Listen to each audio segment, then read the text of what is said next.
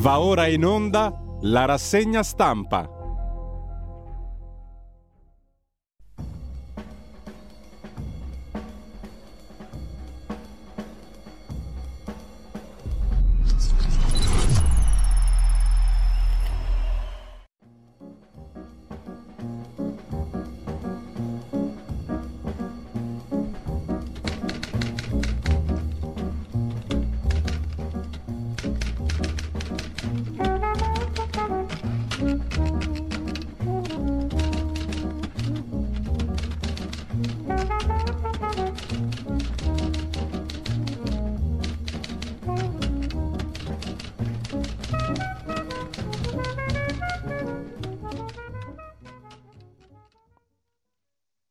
Cordiale buongiorno a tutte le ascoltatrici e a tutti gli ascoltatori da Giulio Cainarca, ben trovati all'appuntamento con la rassegna stampa periodica, puntuale, quotidiana, immarcescibile. Da 26 anni a questa parte, l'unica in Italia, in Europa, forse nel mondo, lunedì 26 febbraio 7.31, radiolibertà.net, la pagina Facebook di Radio Libertà, è tutto sotto rinnovamento, anzi rinnovazione per ehm, tenervi aggiornati con la pagina Facebook di Radio Libertà senza sprecare parole qua, con quel che va in onda giorno per giorno.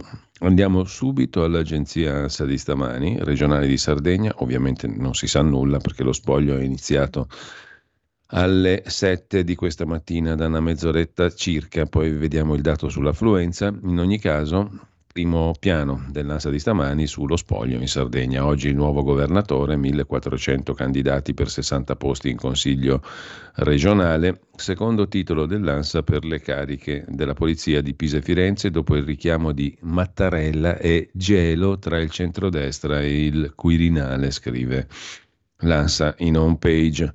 L'amministratore delegato Ciucci del ponte sullo stretto di Messina dice che è possibile l'avvio dei lavori per il ponte sullo stretto di Messina entro l'estate, anzi in estate, questa estate prossima, 2024.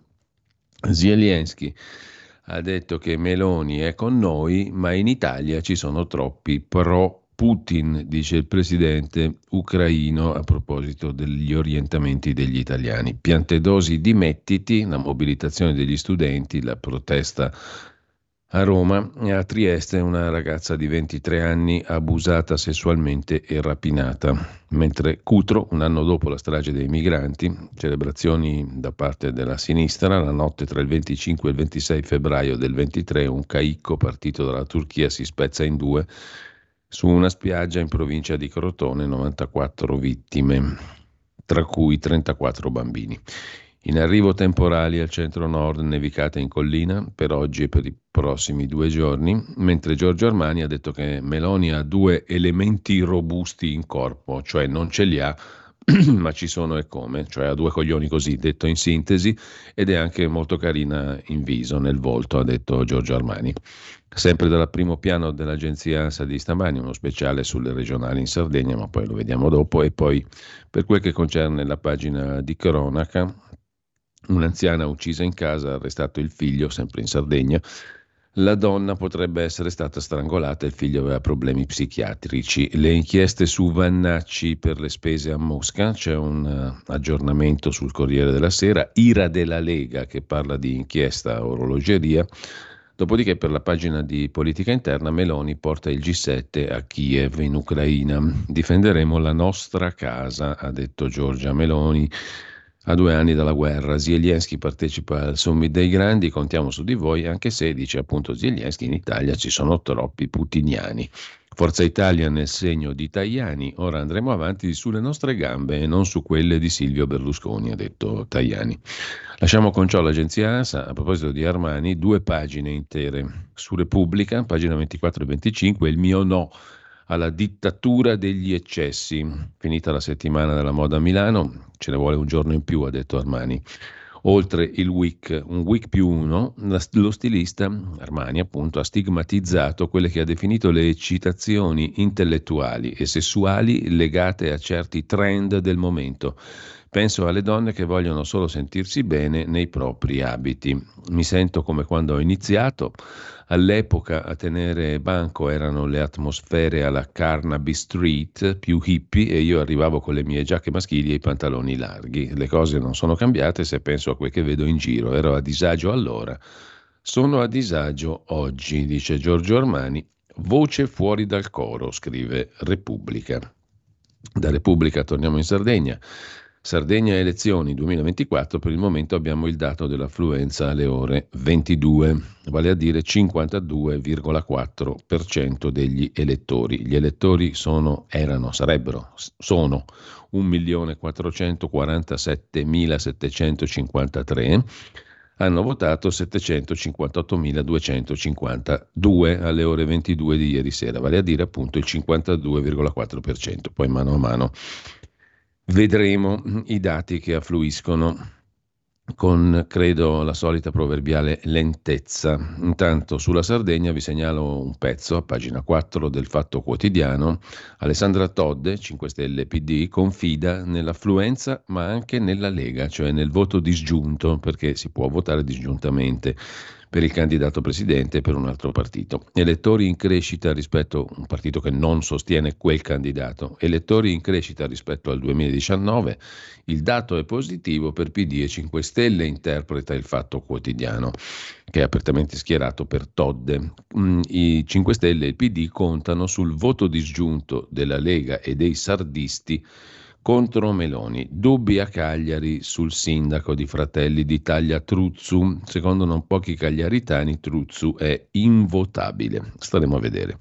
Intanto a proposito di voto, Europee 2024, scrive ADN Cronos, Salvini punta ancora su Vannacci. Lo vorrei, ha detto ieri il leader leghista, tra i portabandiera della Lega. Sulle cariche della polizia a Pisa, giù le mani dalle forze dell'ordine. Matteo Salvini riconferma la sua fiducia al generale Vannacci in vista delle europee. Mi farebbe molto piacere, ha detto Salvini, se fosse uno dei portabandiera della Lega in queste battaglie di libertà, sicurezza, civiltà, democrazia, coraggio, dice Salvini parlando alla scuola di partito della Lega. Vannacci è stato indagato poi in un posto a caso, a Mosca ovviamente, perché già che ci siamo, però io penso che se uno ha rischiato la vita per i suoi ragazzi in giro per il mondo, di tutto debba aver paura fuorché di un'inchiesta. Quindi se lo stimavo fino a ieri, lo stimo ancora di più oggi. L'inchiesta è una medaglia, insomma. Quindi io penso che gli italiani ormai abbiano capito come funziona. Siamo diversi, siamo gli unici indagati a prescindere, ha detto Salvini. Avviso ai naviganti, se volete un futuro siete nella scuola politica sbagliata, la scuola di formazione leghista alla quale partecipava Salvini. Andate alla scuola di partito del PD. Vannacci l'ho conosciuto dopo averne letto il libro Scandalo. Stavo facendo il conto alla rovescia. Vuole candidarsi forse con la Lega? 3, 2, 1 indagato, afferma Salvini. Sorridiamo, mi metto nei panni di un uomo che ha rischiato la vita per i suoi ragazzi, per questo paese, per la bandiera, che magari si è fatto qualche antipatia ai vertici quando coraggiosamente combatté contro l'uranio impoverito per difendere i diritti dei suoi ragazzi che non c'erano più. Sei stato ovunque nel mondo, sei stato in Afghanistan, dice ancora Salvini di Vannacci, sei stato in Libano, ovunque, salvato vite servito il tuo paese, la brigata Folgore, una delle cose più belle, la brigata Sassari, il corpo degli alpini, quello che ti fa sentire orgoglioso di essere italiano, ma poi scrivi un libro, apriti cielo, un generale non può scrivere un libro, perché? Poi vende centinaia di migliaia di copie senza case editrici, tv o sistemi informativi alle spalle.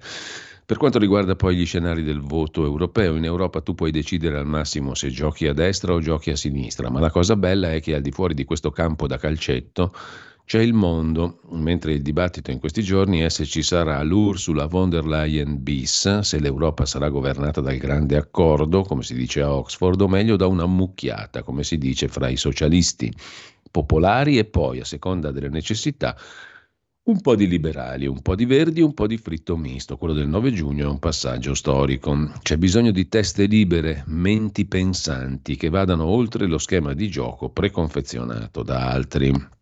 Dopodiché Salvini ha parlato anche delle cariche di polizia contro gli studenti di Pisa stigmatizzate dal presidente Mattarella. Giù le mani dalle forze dell'ordine, ammonisce Salvini. È giusto analizzare se si è fatto tutto quel che si doveva, anche i poliziotti non sono robot, sono uomini e donne non è accettabile che le centinaia di migliaia di persone in divisa che garantiscono sicurezza e democrazia vengano tirate in ballo nella contesa politica, non tirate in politica poliziotti e carabinieri. Dopodiché Salvini ha anche detto che ha fatto i complimenti stamattina a Trump. Sono contento che ha vinto le primarie in South Carolina. Posso dirlo o vengo bannato? Perché quando vince qualcuno è la vittoria della democrazia, con altri la democrazia è a rischio. Se vincono i bravi, ha concluso Salvini, va bene, se vincono i cattivi è a rischio la democrazia. A proposito del Vannacci, sul Corriere della Sera andiamo subito, prima delle prime pagine, a pagina 5, cioè discretamente in evidenza, c'è un super testimone nelle inchieste su Vannacci, così mentiva sulle spese sono le relazioni del successore del Vannacci a Mosca, indagato peraltro il Vannacci anche dalla procura ordinaria. Nella triplice inchiesta penale, militare, amministrativa che rischia di travolgere il generale Vannacci, c'è già un super testimone, scrive Ilaria Sacchettoni sul Corriere della Sera di oggi. Il super testimone è il colonnello Vittorio Parrella, che nel 2023 ha preso il posto di Vannacci nella sede della difesa di Mosca e dopo essersi insediato ha segnalato anomalie e criticità nella gestione del Vannacci medesimo. Secondo gli ispettori ministeriali si tratta di illeciti. La relazione è stata trasmessa alla magistratura. Vannacci è indagato per truffa dai pubblici ministeri ordinari, per truffa e peculato dai PM militari. C'è anche un'indagine amministrativa per non farsi mancare niente. Contestazioni che non sembrano preoccupare il leader della Lega Salvini, come abbiamo già visto. Tra il 7 febbraio del 21 e il 18 maggio del 22, il Vannacci, l'autore del vendutissimo Il Mondo al contrario, è stato addetto militare in Russia. Secondo l'ispezione, confermata dalle mail trasmesse dal suo successore, il super testimone del Corriere della Sera, il generale Parrella, diciamo così, colonnello, chiedo scusa, Vittorio Parrella, che è succeduto al Vannacci a Mosca, Secondo dunque l'ispezione, il generale avrebbe incassato l'indennità di servizio all'estero erogata quando i familiari siano presso la sede, malgrado la famiglia fosse rimasta in Italia. Da qui l'ipotesi di truffa che il generale Vannacci intende smentire, così come la versione che lo vuole demoralizzato e preoccupato. Il generale, dice il suo difensore, l'avvocato Giorgio Carta, non ha ricevuto alcun atto fino a questo momento, ha preso dai giornali delle inchieste e tantomeno è stato invitato a essere interrogato, come accade nel caso di un'inchiesta prossima alla conclusione o chiusa. Ad oggi Vannacci è assolutamente sereno, dice il suo avvocato. Ci sono tuttavia altri due capitoli in questa storia, la questione delle cene e feste organizzate presso la sede moscovita a spese dello Stato italiano. Risulta che il generale Vannacci avrebbe chiesto e ottenuto rimborsi per spese sostenute impropriamente per organizzare eventi conviviali per la promozione del paese Italia presso ristoranti di Mosca o presso casa sua. Nella relazione si parla di partecipanti in realtà non presenti, tra loro proprio Parrella, che lo ha già raccontato agli ispettori il super testimone, ma anche di una cena in un alloggio effettuata invece quando era già stato fatto il trasloco. Sull'uso improprio della BMW di servizio dovrà pronunciarsi la Corte dei Conti per danno erariale, ma i PM penali potrebbero aggiungere il reato più grave, peculato. Gli ispettori hanno osservato oneri di spesa per la BMW pari a circa 9.000 euro. L'auto avrebbe dovuto invece essere rottamata, dunque il Vannacci l'ha usata in contrasto con le disposizioni. Sia Vannacci che il generale Alfonso Miro avrebbero violato le disposizioni utilizzando la vettura al di fuori delle norme.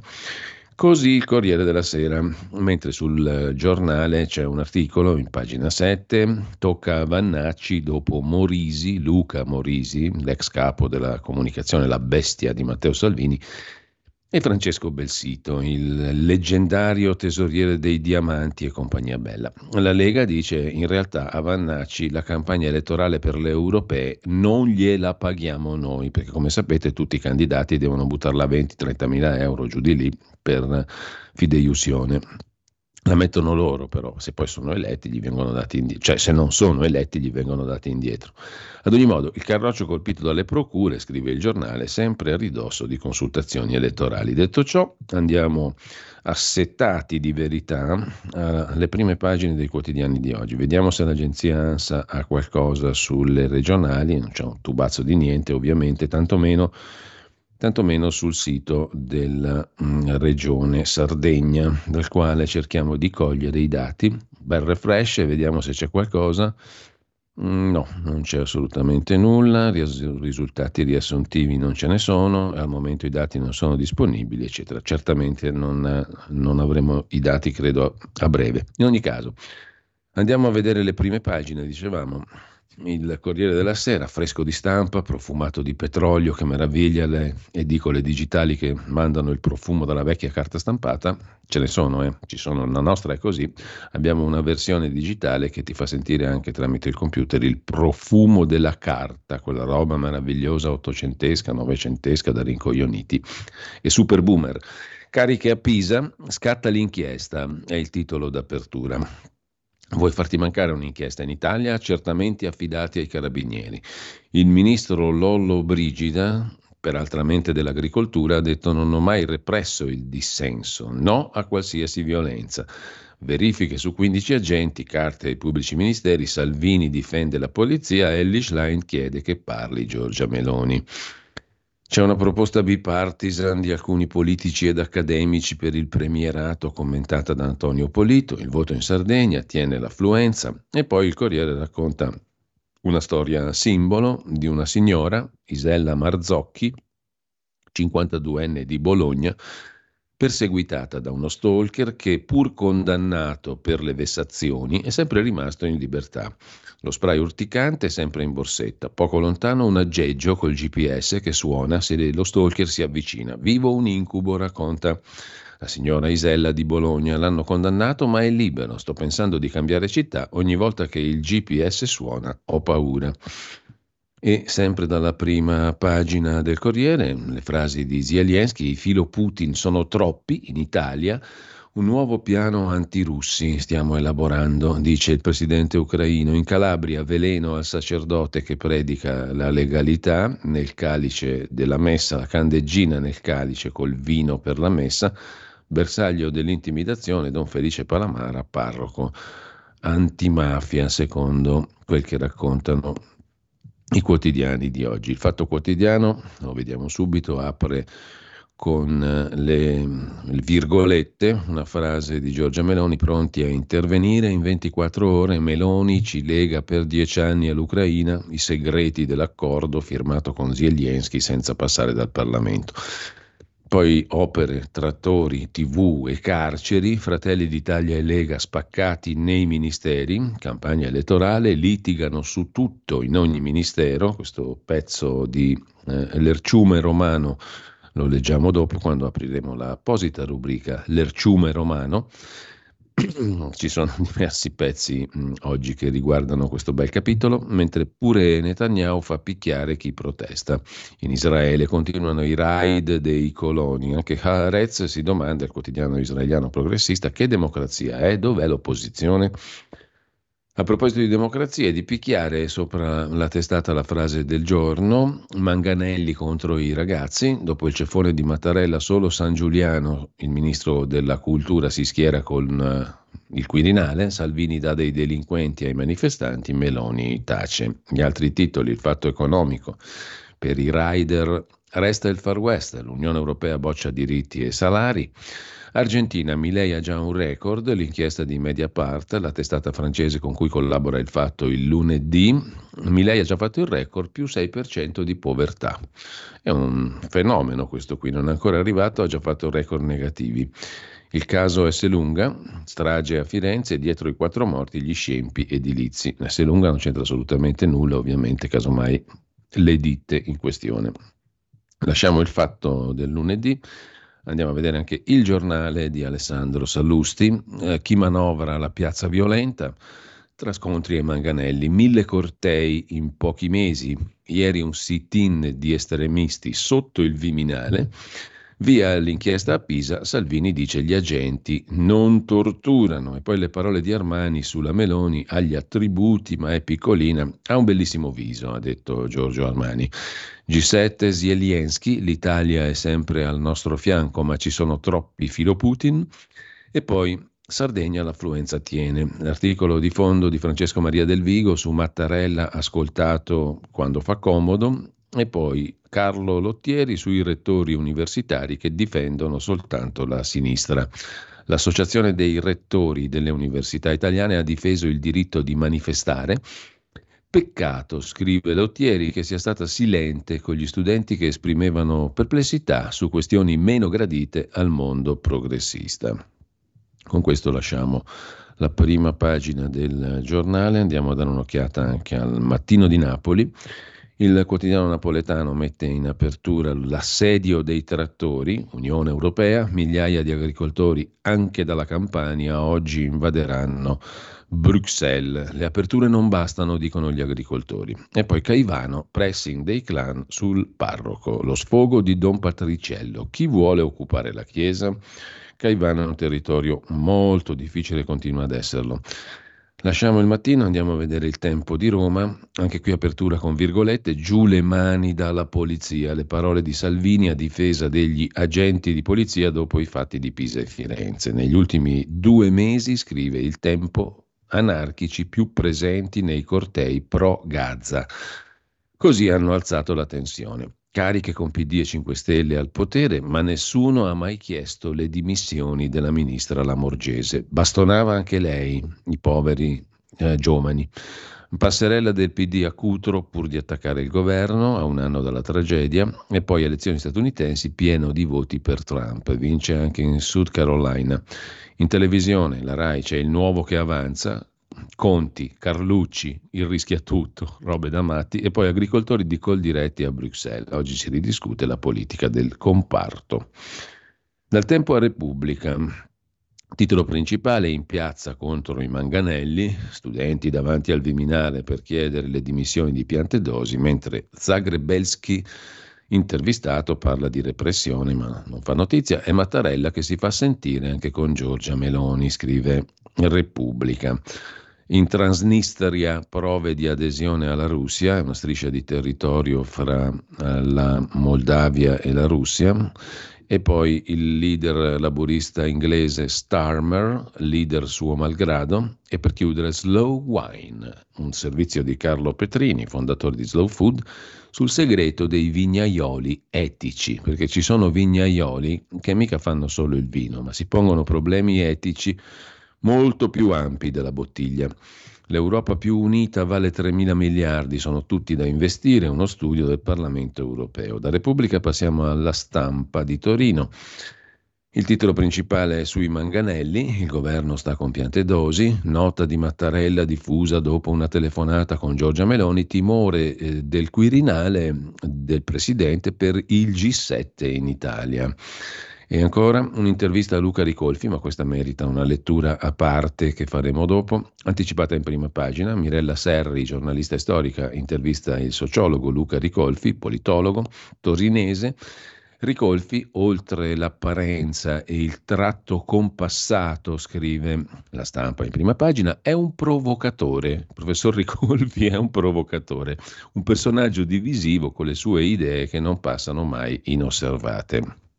In questo senso sì che provoca, cioè chiama fuori o comunque chiama l'attenzione. Eh, in ogni caso, vediamo gli altri titoli, se c'è qualcosa di interessante sulla stampa di Torino, c'è Zelensky che dice che c'è troppa roba filo Putin in Italia, eh, ci sono i dimenticati di Cutro, c'è l'Occidente in cerca del nomos, niente meno, cioè del suo ordine fondamentale, e lo spiega molto da par suo il professor Massimo Cacciari. E poi c'è un pezzo criptico nel titolo, Lo Stato dei diritti. Eh, la firma è quella di Donatella Stasio, insigne giurista e riflettitrice. Vita, morte e amore se lo Stato è assente. Il che è abbastanza criptico, pur tuttavia interessante. Mm, sempre dalla prima pagina di Repubblica, sette sorelle a Wall Street dominano il pianeta, sono i soliti mm, gruppi tecnologici che stradominano il mondo. Dalla stampa passiamo alla verità. Bellissimo nome nella testata. Quid est veritas è la domanda che campeggia sul quotidiano diretto da Maurizio Belpietro. L'Unione Europea Verde dà l'assalto ai nostri soldi e il Corriere della Sera fa già il conto delle eredità da tassare. Tiè, corna e bicorna. Il ministro francese Le Maire minaccia i conti correnti. Mario Draghi spiega che non bastano più i fondi pubblici, bisogna mettere le mani nei borsellini dei privati. Per l'Europa la transizione non è solo un modo di lasciarci a piedi, ma anche di prendersi risparmi privati con la scusa del bene comune. C'è uno stupendo Gianni Agnelli, stupendo insomma da Sempert, come si direbbe a Bergamo Alta e anche a Roma. Comunque la passione di Gianni Agnelli per le barche e per gli yacht sta inguaiando gli eredi Agnelli, scrive Gaspare Gorresio con l'imprescindibile aiuto dell'ex direttore della Padania Gigi Moncalvo.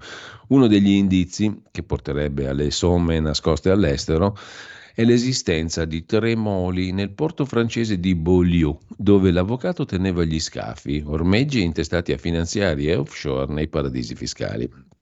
Francesco Borgonovo si occupa del libro del politologo Orsini, Ambientalismo, i radical green ragionano un po' come le Brigate Rosse, un libro del professor Alessandro Orsini, spiega il meccanismo che anima i talebani ecologisti. Gli ambientalisti ragionano come le BR, solo loro sono depositari della verità. Per perseguirla si deve annullare la libertà altrui. Sulla verità di oggi c'è anche un'intervista all'europarlamentare leghista Marco Campomenosi. Sta arrivando un'altra stretta europea sui social dopo il Digital Services Act che rischia di introdurre la censura si metteranno nel mirino i post sponsorizzati. Gli unici ad avere mani libere sul web saranno i membri della commissione. Soltanto la Lega ha votato contro la legge anti-fake news. Il caso di Elon Musk dimostra che si può assicurare libertà di informazione senza bisogno di norme esterne, dice l'europarlamentare leghista Campo Menosi.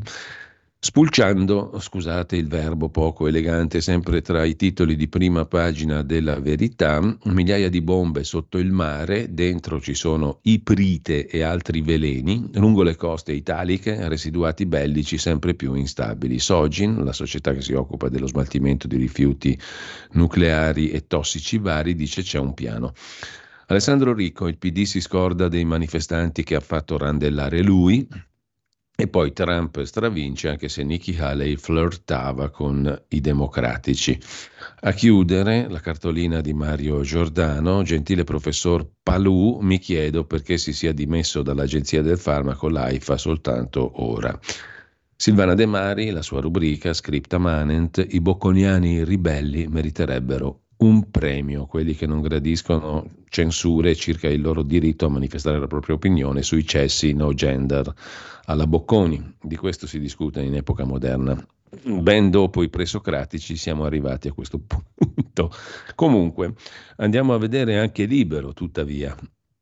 Libero apre con i poliziotti in ospedale e le botte che nessuno vede. Da quando si è insediato il governo di centrodestra, 196 agenti di polizia sono stati feriti durante i cortei, il doppio rispetto ai manifestanti. Come possono difendersi? Sittina al Viminale minaccia il Premier e Giuseppe Conte va e viene contestato. In primo piano c'è anche Giorgio Armani che l'ha detta grossa, la Meloni c'ha due coglioni così, Armani non si fa tirare per la giacca, Giorgia Meloni ha gli attributi, ha detto il grandissimo, grandissimissimo stilista itali- italicissimo, cioè lombardissimo ma anche italicissimo. In ogni caso eh, Daniele Capezzone si occupa della lezione sinistra che arriva dall'America, dove c'è un movimento Defund the Police, cioè definanziare la polizia. Eh, poi abbiamo l'invasione cinese che viaggia in minicar, Europa sotto assedio, e Zelensky che punge l'Italia ma sbaglia mira. Giorgio è con noi, ma ci sono troppi pro Putin. Antonio Soci chiude la prima pagina del quotidiano libero con una riflessione sul perché stiamo allevando ragazzi ansiosi e fragili, colpa della Covid, ma non solo, scrive Socci. Eh, e mm, con questo, anzi no, non, non, chiudiamo perché dobbiamo citare anche l'articolo di fondo del diretto, l'editoriale del direttore Mario Secchi, il vero obiettivo colpire il premierato attraverso la campagna sulla polizia. L'opposizione sta cavalcando la campagna contro gli sbirri, la polizia bersaglio delle sinistre, l'intervento di Mattarella, un episodio che stanno cavalcando chi pensa che Mattarella abbia agito contro il centrodestra sbaglia. Il problema è quello della disinvoltura con cui PD 5 Stelle comprimari si appropriano delle esternazioni di Mattarella per scopi lontanissimi dalle intenzioni del Presidente e poi cercano di far cascare la destra nel fallo di reazione contro il Quirinale. La destra deve dare protezione al Quirinale. Mattarella ha un ruolo prezioso, spiega Secchi e non va lasciato alle strumentalizzazioni. Se c'è un problema nella gestione della piazza va risolto senza far mancare la solidarietà alle forze dell'ordine. La maggioranza deve aver chiaro che l'opposizione punta a creare divisioni tra il Premier e il Presidente della Repubblica, far litigare Meloni e Mattarella serve a che cosa? Ad agitare il Quirinale come uno spauracchio contro la riforma costituzionale, cioè contro il premierato. Questo è il vero obiettivo, colpire il premierato. Con questo ci fermiamo un attimo, scopriamo cosa di stupendo, meraviglioso ed ineguagliabile ha in serbo per noi il calendario musicale di oggi, lunedì 26 febbraio, compreso però anche il weekend 24 e 25 e ci risentiamo tra pochissimo. Per la tua pubblicità visita il sito radiolibertà.net.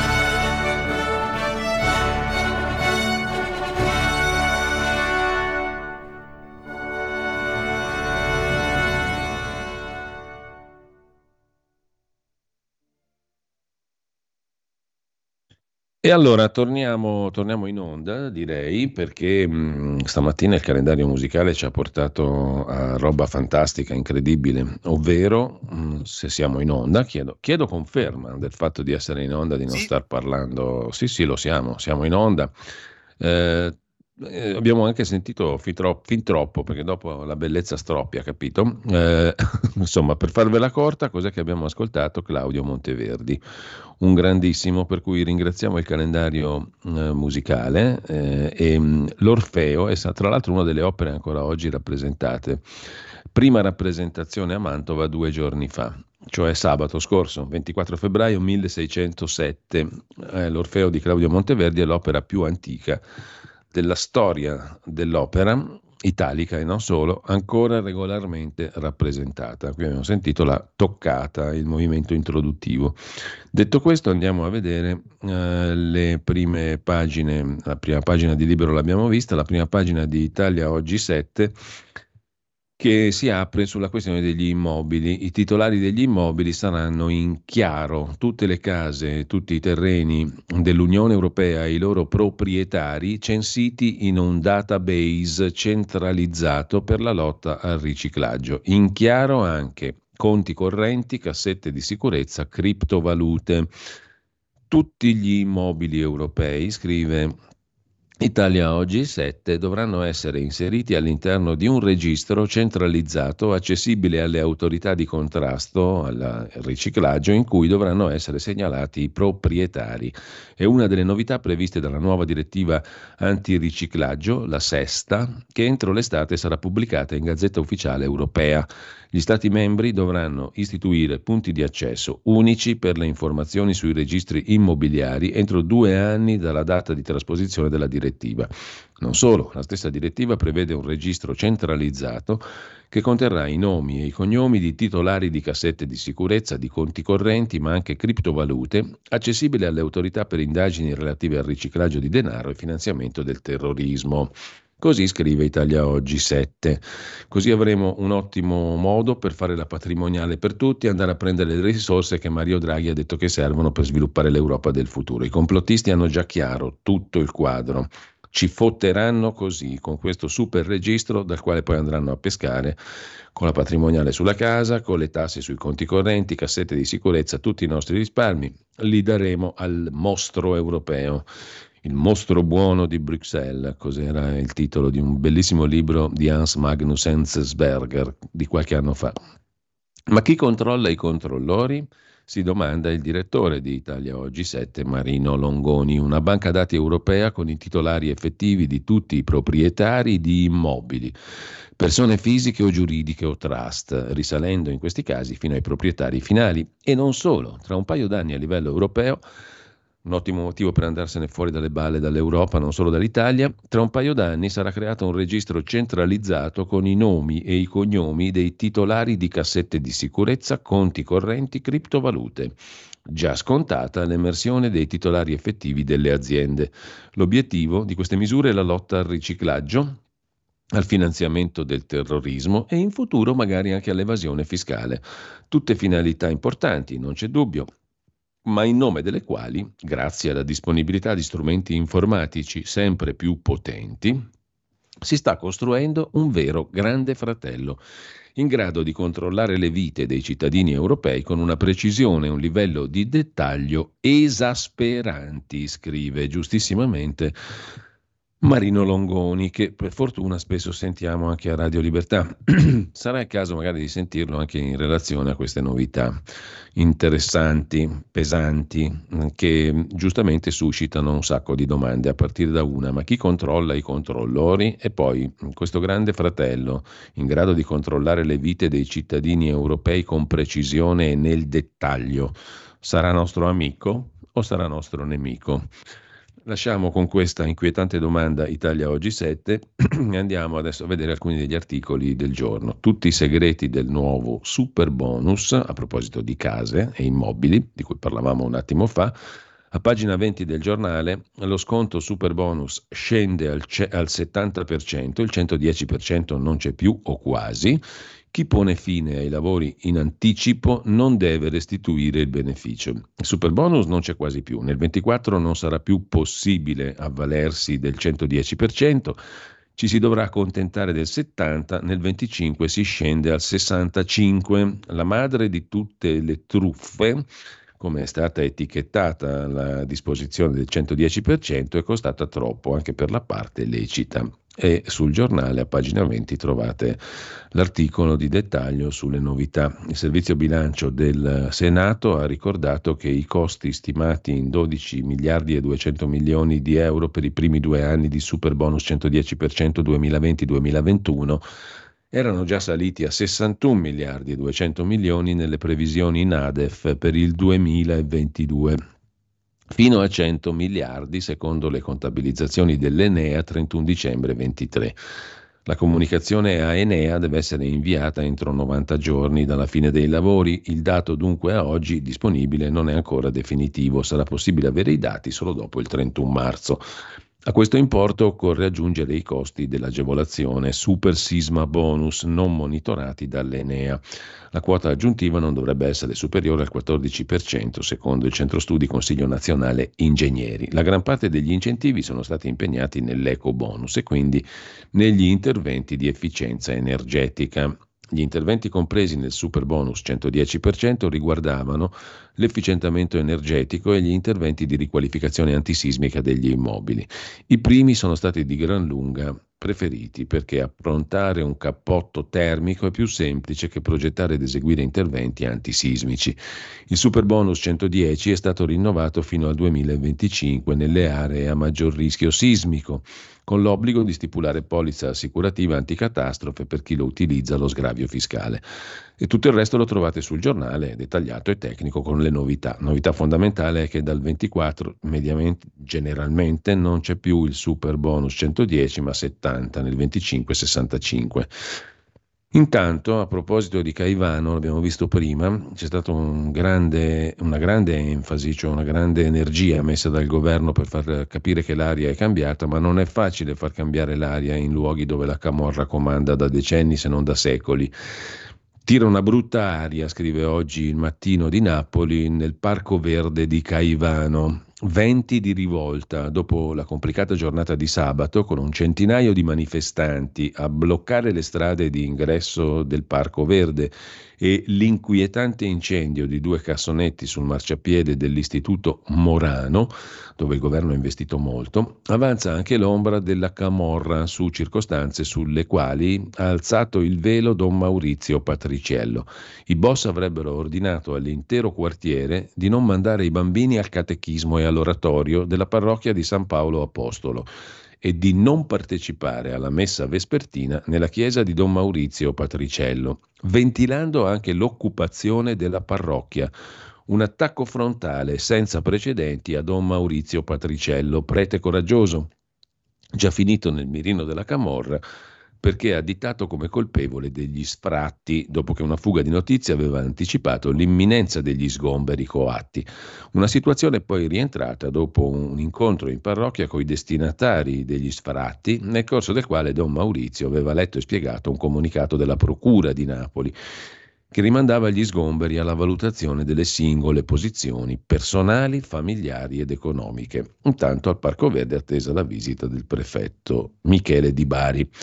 A proposito di mafie, Cosca Azzurra è il titolo invece di un'inchiesta di Giuseppe Legato sulla stampa di Torino. Siamo a pagina 19 della stampa di oggi, nuovi boss, broker della droga, massoni e naturalmente pezzi deviati dello Stato, perché quando si parla di massoni si parla anche di pezzi deviati dello Stato.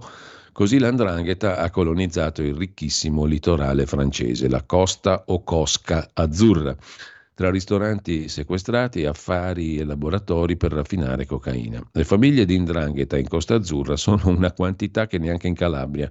Ad Antib i Palumbo, a Mentone i Pellegrino, a Nizza l'Endrine, Pesce Bellocco di Rosarno, gli Italiano, i Papalia, i Della Nuova, a Cannes gli Stanganelli, a Grasse i Molepi Romalli, a Pegomà i Pesce, a Le Saint-sur-Mer i Pesce, a Olioul i Pesce, a Tolone i Morabito. Queste le famiglie dell'Andrangheta in Costa Azzurra, secondo il quadretto che ne fa la stampa l'inchiesta di Giuseppe Legato. Nel mirino il triangolo Nizza, Mentone e Cannes. Lo storico Nicaso, quello che scrive sempre i libri con il procuratore Gratteri, dice le mafie sono attente ai luoghi dove le leggi sono meno afflittive, che è un'osservazione, diciamo così, di un acume unico. La mappa è tutta nell'ultima relazione semestrale della direzione investigativa antimafia che mette in fila mafie, città e famiglie come in un risico, affari e misteri, boss, mamme santissime, broker, massoni, pezzi deviati dello Stato e da ultimo nuove generazioni dell'Andrina, dell'Endrine, tutti insieme, appassionatamente, ovviamente nella striscia di mare e terra che si chiama Costa Azzurra. La Ghelandrangheta anche in Costa Azzurra. Mentre a proposito di problemi nazionali, le prenotazioni per gli esami, i tempi di attesa lunghissimi nella sanità. In questo caso è il Corriere della Sera in cronaca di Torino che ci fa due pagine. Non si sbaglia mai su questo tema perché purtroppo il tema riguarda tutti. La sanità del Piemonte è sempre più a pagamento. Non vuoi attendere otto anni per fare un esame? Paga subito. Il CUP risolve ormai richieste tra il 60 e l'80% delle necessità le FAC, cioè le domande frequenti della regione Piemonte.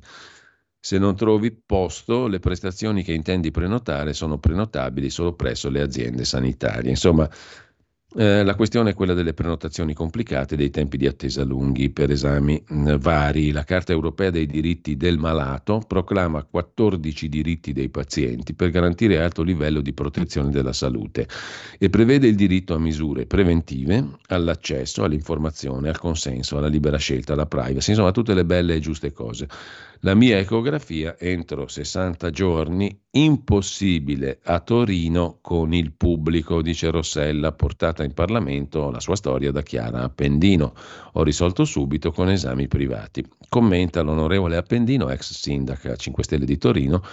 Rossella, la signora Rossella, è tra le tante persone che non accedono alla sanità pubblica. Succede a Torino, succede in tutta Italia. Detto questo, andiamo a un'altra questione, questa invece ce la sottopone il giornale di Brescia con un'inchiesta su due pagine, pagina 8, pagina 9, in tema di occupazione e di analisi dei dati forniti dall'INPS.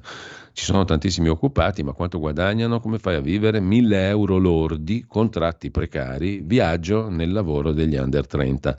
Le statistiche confermano, scrive Antonio Borrelli sul giornale di Brescia, le statistiche confermano le disparità di trattamento e per quasi 20.000 giovani gli stipendi sono da fame. Qui stiamo parlando di Brescia e provincia. La sfiducia coinvolge una fascia tanto ampia da interessare i millennials e la generazione Z. In provincia di Brescia si contano oltre 40.000 lavoratori nel settore privato, il 58% con contratto a tempo indeterminato ma guadagna in media poco più di 14.000 euro all'anno. I dipendenti pubblici sono 1.150, soltanto uno su tre ha un contratto a tempo indeterminato e guadagnano 13.356 euro. Questo dai 20 ai 24 anni.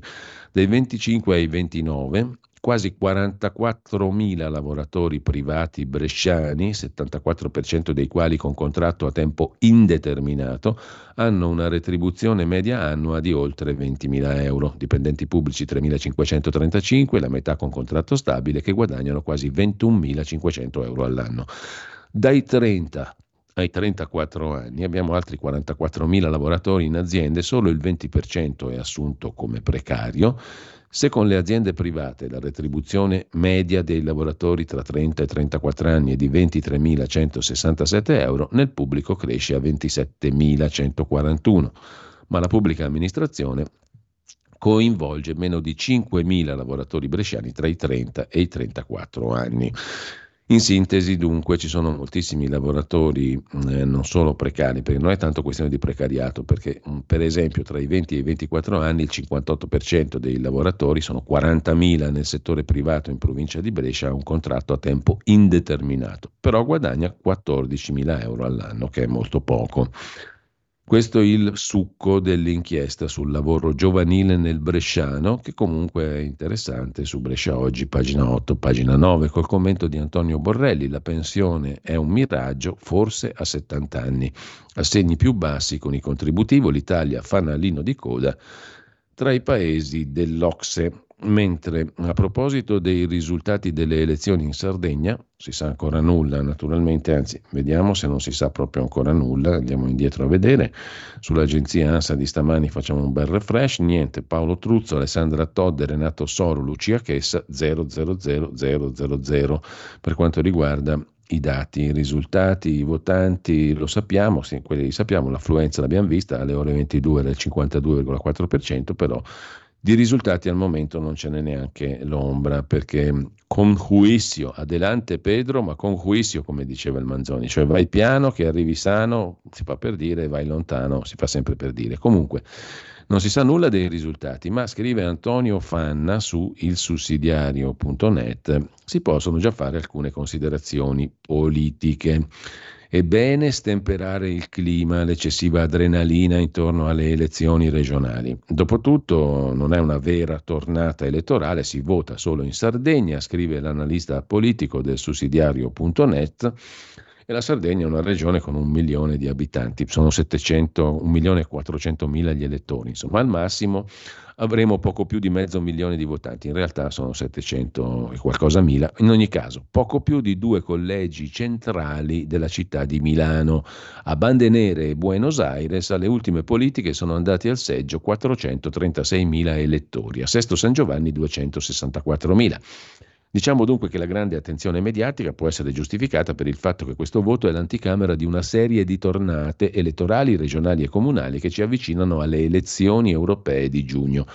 È il primo ballo che apre le danze e come tale porta a galla vecchi problemi, contraddizioni e rancori in entrambi gli schieramenti. A sinistra siamo alla situazione di due anni fa, scrive Fanna.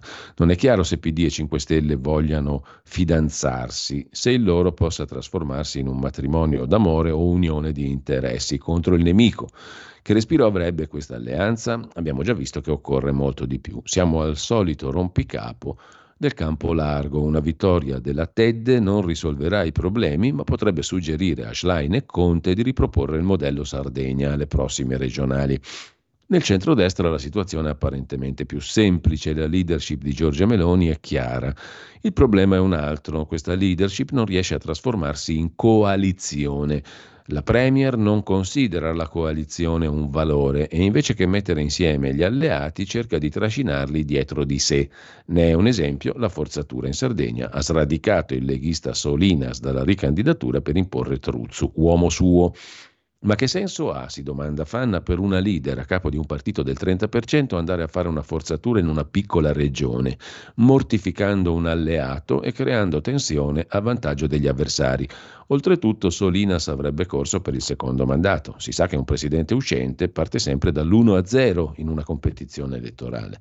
Pare che Meloni abbia voluto fare come quei genitori risoluti che decidono di mettere in riga fin da piccoli i figli scalmanati facendo loro capire quali sono le regole da rispettare. Vedremo se il risultato delle urne condurrà i protagonisti del centrodestra a più miti consigli, magari ricordando il teorema Berlusconi, cioè il leader di una coalizione è generoso, inclusivo, valorizza come un capofamiglia che sa ascoltare i propri figli per il bene di tutti. Da segnalare in tema di analisi politiche anche quella di Ruben Razzante sul congresso di Forza Italia, un partito tenuto in vita dopo Berlusconi artificialmente. Dopo la morte di Silvio, Forza Italia con un congresso vuol diventare un partito normale, ma dopo le europee, secondo Razzante, potrebbe non avere un futuro. A proposito di Forza Italia, sul giornale, in dorso di cronaca milanese lombarda, pagina 3, vi segnalo l'articolo, anzi l'intervista di Chiara Campo a Giulio Gallera, consigliere regionale di Forza Italia e indimenticato assessore al welfare e alla sanità nell'epoca della Covid. Sul palco del Congresso nazionale di Forza Italia ha detto dobbiamo arrivare al 20% alle prossime politiche Tajani Premier. Forza Italia deve ascoltare su fine vita e diritti LGBT 10% alle europee, prevede Gallera. Benigni, vice di Tajani, porta la freschezza del nostro movimento giovanile.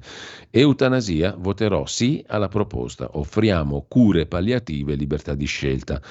Sala è stanco di fare il sindaco e Milano merita di più, soltanto spot sulla sicurezza. Comunque, diamo ascolto al tema dei diritti civili, consiglia Gallera. Si ascolti di più su fine vita e diritti LGBT. A proposito di Milano, vi segnalo anche su Tempi un bell'articolo di Francesco Ramella se l'informazione è molto più inquinata dell'aria. Milano, una delle città più inquinate al mondo, strillano telegiornali e giornali. Non è così dati e qualche ragionamento intorno a un mito duro da morire. Sul non è così e sul perché Francesco Ramella è molto preciso sul sito di Tempi, tempi.it. Il cielo di Lombardia così bello quando è bello, è la famosa frase del Manzoni. Negli ultimi giorni non è stato così, come ogni inverno, complici le montagne intorno alla pianura e l'assenza di vento, le sostanze inquinanti hanno iniziato ad accumularsi e le centraline di rilevamento della qualità dell'aria hanno fatto registrare valori sempre più elevati di polveri sottili. È arrivata poi la sabbia del Sahara a peggiorare il tutto. È scattato l'allarme sui giornali e tv. Abbiamo riletto gli stessi titoli di 30 anni fa. Sembra che nulla sia cambiato, ma la realtà è cambiata moltissimo, in meglio. Da molti decenni in Europa, in tutti i paesi occidentali, negli ultimi vent'anni anche in una città come Pechino, la qualità dell'aria è in forte miglioramento e possiamo rendercene conto confrontando i dati degli ultimi giorni con quelli di inizio secolo. Nella stazione di rilevamento Verziere, cioè dove il Porta andava ad ascoltare la lingua del popolo per fare i suoi capolavori immortali di poesia milanese. Ad ogni modo, nella stazione di rilevamento Verziere, che oggi sarebbe Largo Augusto, il valore più elevato di inquinamento a Milano è stato registrato domenica 18 febbraio. 110 microgrammi per metro cubo di polveri sottili, poco più del doppio del valore limite indicato dalla normativa. Nella stessa stazione, anno 2001, il valore massimo rilevato in inverno fu di 309 microgrammi, cioè tre volte in più.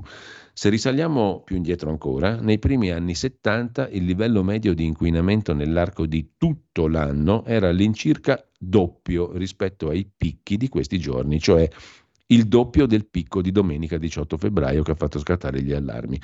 110 microgrammi adesso, 210 negli anni 70, 220. Insomma, l'aria è molto migliorata. L'informazione invece è molto più inquinata dell'aria, scrive Francesco Ramella su tempi.it. Federico Punzi invece si occupa su Atlantico Quotidiano della questione dei manganelli, dell'intervento del presidente Mattarella e compagnia cantante. L'assist di Mattarella alle piazze pro Hamas tutt'altro che pacifiche. La libertà di manifestare opinioni, oggi richiamata dal capo dello Stato, è stata conculcata sotto la sua presidenza con atti e circolari ministeriali nel suo assoluto silenzio. La piazza di Trieste, quella dei Novax, non gli piaceva tanto. Queste qua sono più affini, diciamo così, evidentemente. Una nota del tutto irrituale, quella del Presidente della Repubblica. Eh, non è la prima volta che dei eh, ragazzi, tra virgolette, si sono presi manganellate dalla polizia. Per citare solo un esempio recente, se le sono prese anche gli studenti dell'Università La Sapienza, che tentarono di impedire che si tenesse nell'Ateneo romano un dibattito con Daniele Capezzone. Interventi di Mattarella in difesa della libertà di parola, zero, scrive Punzi su Atlantico Quotidiano. Si sono prese manganellate perché hanno tentato di fare qualcosa di illegale, sia allora che oggi, cioè impedire a qualcuno di parlare o forzare, come nel caso di questi giorni, un cordone di polizia. Peccato però che Mattarella non potesse scegliere occasione peggiore per intervenire così a gamba tesa, assumendosi una grande responsabilità. Forse si poteva evitare qualche manganellata, ma non è la prima volta e in ognuna di queste circostanze ci sono video che mostrano questi ragazzi, alcuni coi capelli bianchi, spintonare e provare a forzare il cordone di polizia a protezione di obiettivi sensibili, sinagoga e cimitero ebraico a Pisa, consolato statunitense a Firenze. Sul tema dei manganelli, oltre a Federico Punzi su Atlantico Quotidiano, vi segnalo anche Max del Papa sul suo sito, il faro di Max del Papa, zucche dure pro Hamas, ma quanto sono pucciosi, cioè carini, diciamo così, e anche piagnucoloni, quando si tratta di pulciosi da centro sociale che forzano e vanno dove vogliono, confidando nella comprensione dello Stato imbelle o complice. Abbiamo visto sfilare nel tempo e agire indisturbati buoni a nulla, farabutti, ladri dei centri sociali e dell'ambientalismo tossico sorosiano, intenti a bruciare i centri storici, devastare città, rovinare i monumenti, cagare nelle fontane, prendere in ostaggio istituti scolastici, impedire l'accesso alle università, dar fuoco a pupazzi o simulacri di personaggi politici sgraditi, perfino far casino con la scusa di eventi sportivi tutti con pretesti regolarmente squallidi e strumentali. Questa volta a Pisa c'era da sfilare abusivamente per la pace, cioè per la Palestina, in effetti per Hamas, come è già accaduto mille volte in pochi mesi. E alla fine sono scattati i manganelli e viva Dio, non chissà per quale fanatico appoggio a prescindere alle forze dell'ordine, ma solo perché in questo caso era doveroso legnare quei cialtroni violenti che cercavano per conto terzi la provocazione, scrive Max del Papa. Abbiamo citato prima Luca Ricolfi, ci arriviamo subito alla sua bella intervista, però sul sito Fondazione IUM è stato pubblicato un articolo che Ricolfi ha scritto per il Mattino di Napoli, che abbiamo letto l'altra settimana, sul fatto che aumenta il disagio giovanile. Non è il disagio giovanile quello di cui si è parlato a Vanvera tante volte, ma un disagio fatto di autolesionismo, di violenza, di star male, insomma. E mh, mm, questo, te, su questo tema interviene anche una ragazza, un adolescente, che ha scritto una lettera al sito della Fondazione IUM che ha ripubblicato l'articolo di Ricolfi.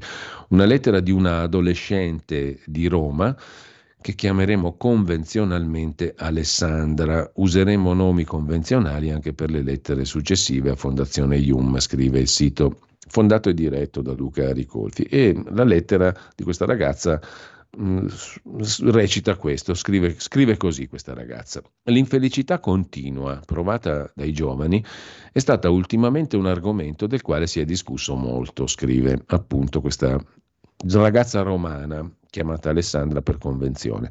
Il pezzo però ce lo leggiamo con calma dopo la pausa, sono le 8.29, mm, previsioni del tempo e anche il secondo brano musicale.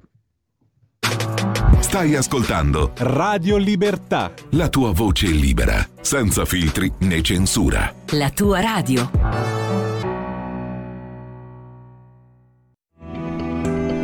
Il meteo.it presenta le previsioni del giorno. L'ultima settimana di febbraio si apre con un nuovo vortice ciclonico che determinerà condizioni di maltempo su buona parte del paese. In mattinata piogge diffuse soprattutto al nord, sull'Umbria e sui settori tirrenici, mentre andrà meglio sulle regioni centrali adriatiche e al sud, con tempo in genere asciutto. Nel pomeriggio saranno poche le variazioni, ancora condizioni di maltempo, specialmente al nord e sulle regioni tirreniche. Per ora è tutto da ilmeteo.it dove il fa la differenza anche nella nostra app. Una buona giornata da Andrea Garbinato. Avete ascoltato le previsioni del giorno.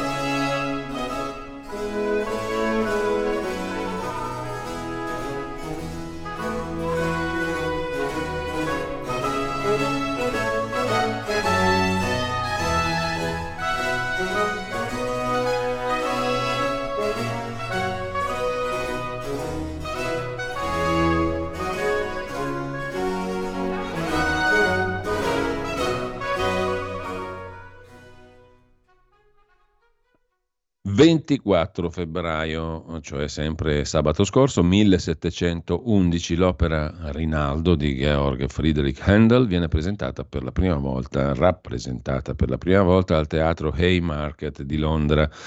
E anche qui abbiamo sentito il primo movimento, l'ouverture. Intanto, a proposito di giovani disagio, L'infelicità continua, provata dai giovani, scrive una ragazza romana sul sito del professor Ricolfi, Fondazione Ium, è stata ultimamente argomento del quale si è discusso molto. Dopo un'attenta lettura dell'articolo di Luca Ricolfi, che in sostanza diceva il disagio deriva anche dall'utilizzo di questi social media che ti fanno paragonare immediatamente agli altri e tu ti senti sempre più inadeguato, diciamo così, in estrema sintesi e grossolanissima. L'articolo lo trovate sul sito della fondazione yum.it. In ogni caso, esprimo in quanto ragazza il mio pensiero, scrive questa giovane romana. Condivido il punto di vista su ciò che al giorno d'oggi la maggior parte delle ragazze si aspetta di avere, soprattutto in base ad alcuni canoni radicati nella società. Bellezza, followers, like e tutta la gloria e apparente felicità che questo può comportare. Dall'altro lato mi piacerebbe aggiungere a questa tesi sul disagio giovanile anche il ruolo fondamentale del gruppo, più o meno ristretto che sia, che nella vita delle adolescenti ha un'importanza e un peso da non sottovalutare. Molte di noi, scrive Alessandra, nome convenzionale di questa adolescente romana, hanno il costante bisogno di sentirsi parte di una rete di amiche protetta, dove si è certe di avere approvazione e appoggio in casi considerati critici, esempio discussioni con altre ragazze al di fuori della propria cerchia. Tutto questo però induce le ragazze che hanno più difficoltà per timidezza, introversione e insicurezze che riguardano maggiormente l'aspetto fisico ad essere isolate, a ritrovarsi derise, escluse da ogni evento che coinvolga gli altri elementi del loro ambiente. Davanti a una situazione come questa, i comportamenti spesso scelti dalle vittime sono due. Da un lato si può scegliere la noncuranza, vivendo tranquillamente anche senza un appoggio da parte di un gruppo. Dall'altro lato però c'è tutta una fetta di persone che pur di non rimanere tagliate fuori cambiano se stesse, fino ad apparire agli occhi degli altri idonee per entrare a far parte della loro rete di amicizie.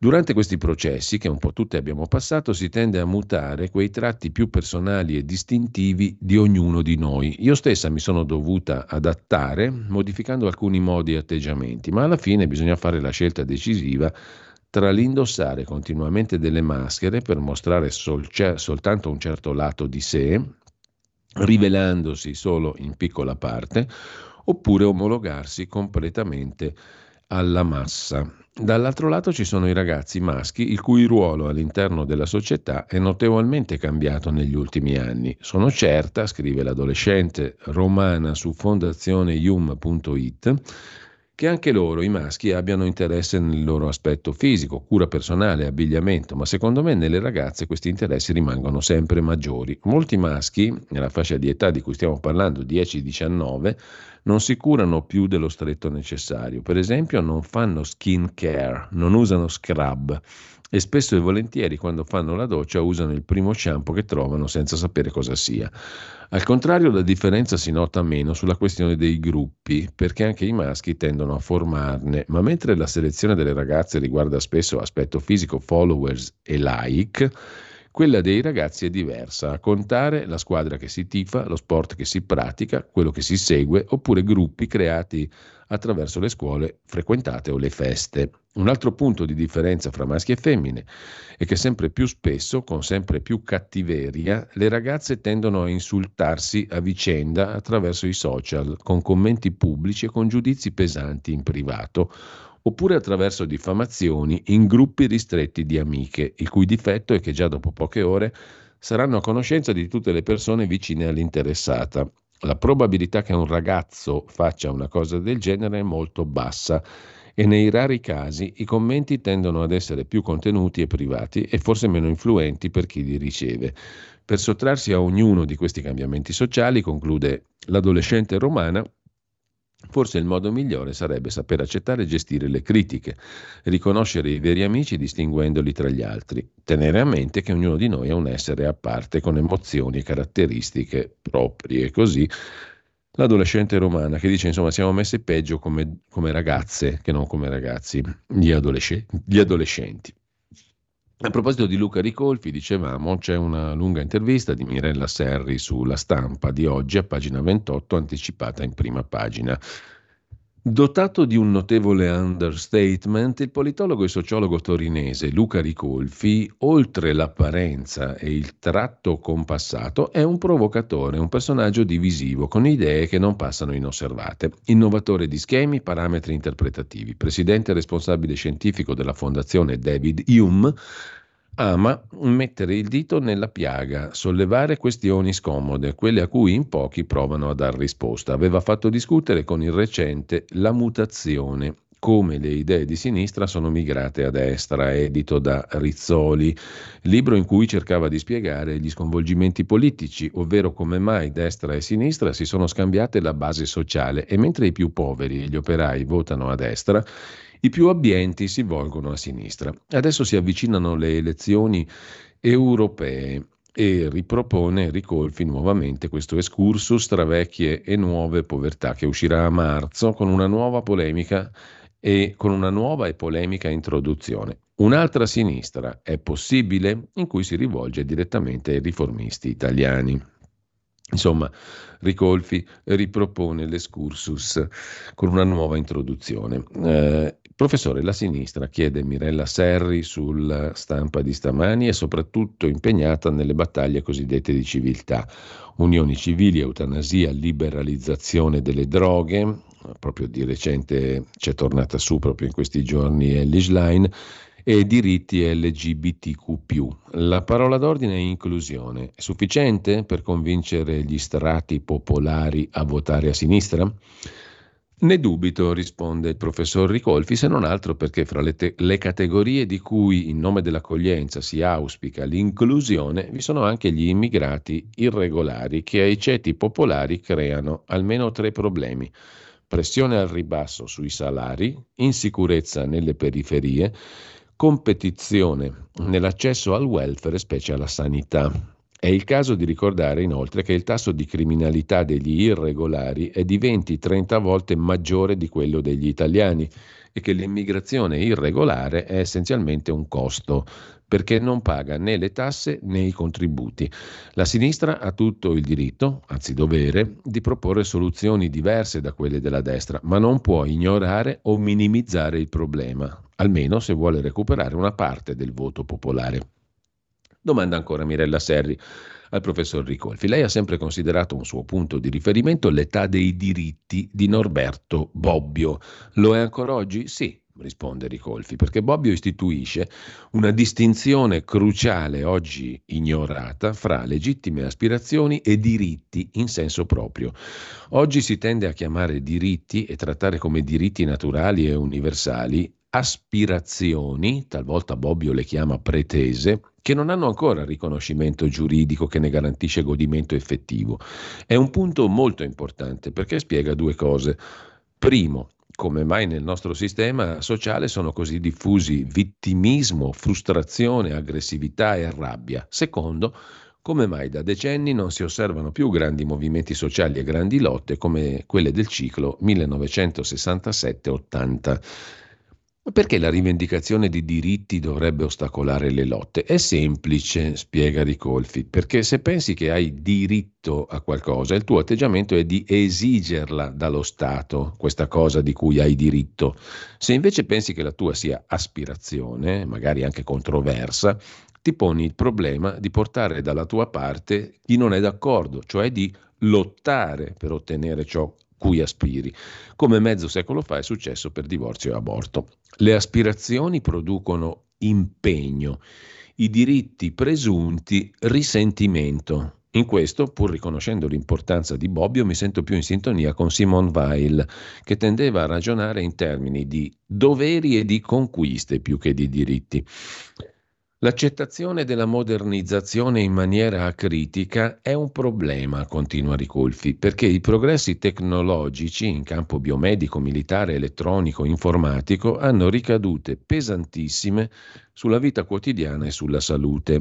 Di recente statistici e psicologi hanno documentato i danni finali i danni mentali fino all'autolesionismo e al suicidio, dice Ricolfi, che i social stanno provocando sui ragazzi e ancor più sulle ragazze, cioè sulle femmine, come abbiamo visto nella lettera di questa ragazza eh, romana che forse una ragazza non è, chi lo sa. Comunque, ad ogni modo, altre ricadute della tecnologia invece le vedremo solo fra un po' quando l'intelligenza artificiale e l'automazione verranno sfruttate estensivamente da organizzazioni criminali e stati canaglia. Naturalmente so benissimo che anche solo accennarne suscita l'accusa di luddismo.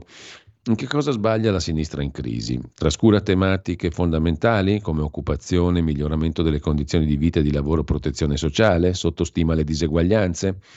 Chiede Mirella Serri, risponde il professor Ricolfi. Ho scritto La mutazione, come le idee di sinistra sono migrate a destra, anche per denunciare lo sconcerto che in tanti a sinistra proviamo di fronte all'involuzione dell'establishment progressista. Di fatto negli ultimi decenni la sinistra ha abbandonato tre bandiere.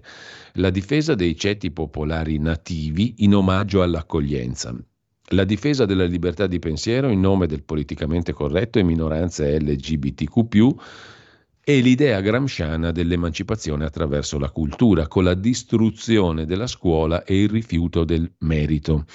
Il guaio, osserva ancora Ricolfi, è che le prime due idee sono migrate a destra e la terza lo sta facendo con la decisione di Giorgia Meloni di attuare l'articolo 34 della Costituzione, che prevede borse di studio per capaci e meritevoli ma privi di mezzi.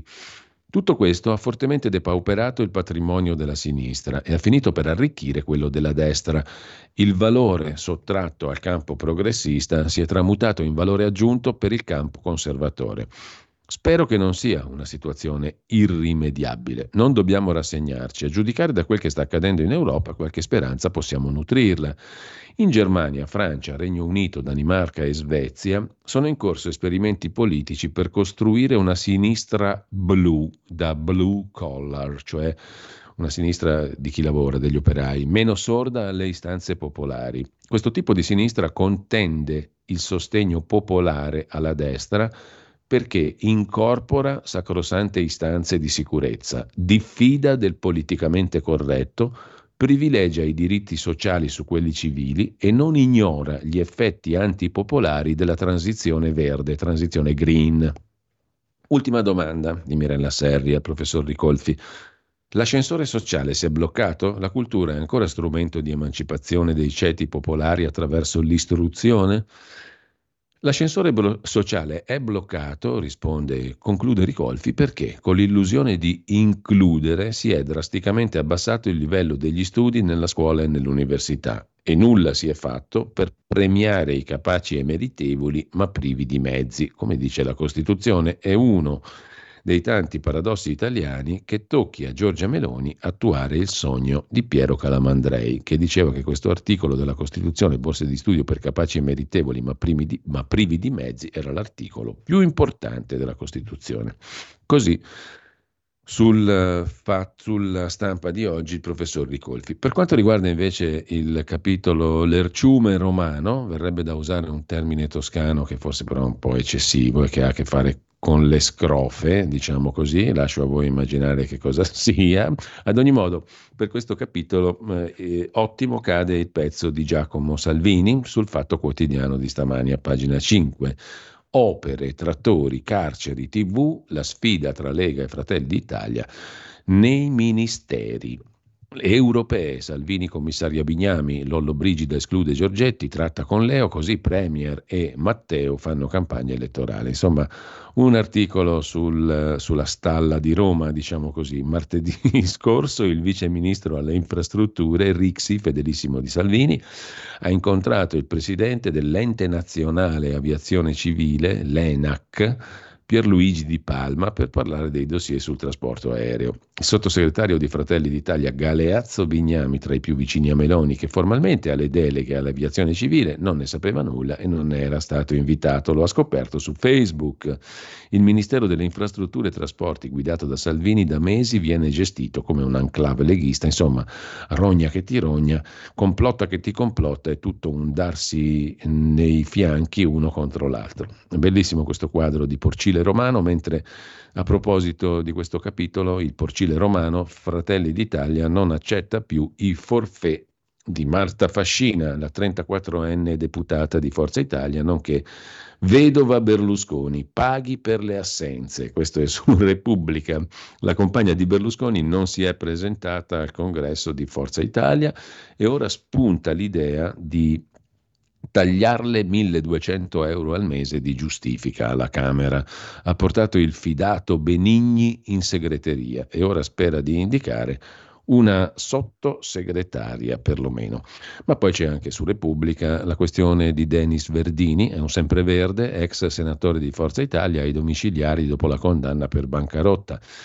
Le evasioni di Verdini che è stato riconosciuto che aveva il dentista a Roma, per cui poteva uscire dai domiciliari per andare dal suo dentista di fiducia a Roma. Dopodiché lui approfittava del dentista per vedere questo, quello e quell'altro e quindi in sostanza mm, non rispettava la legge. Ora deve tornare in carcere, secondo la Procura Generale di Firenze sedute odontoiatriche usate come paravento per continuare a tessere trame. La porcilaia romana ha infinite risorse.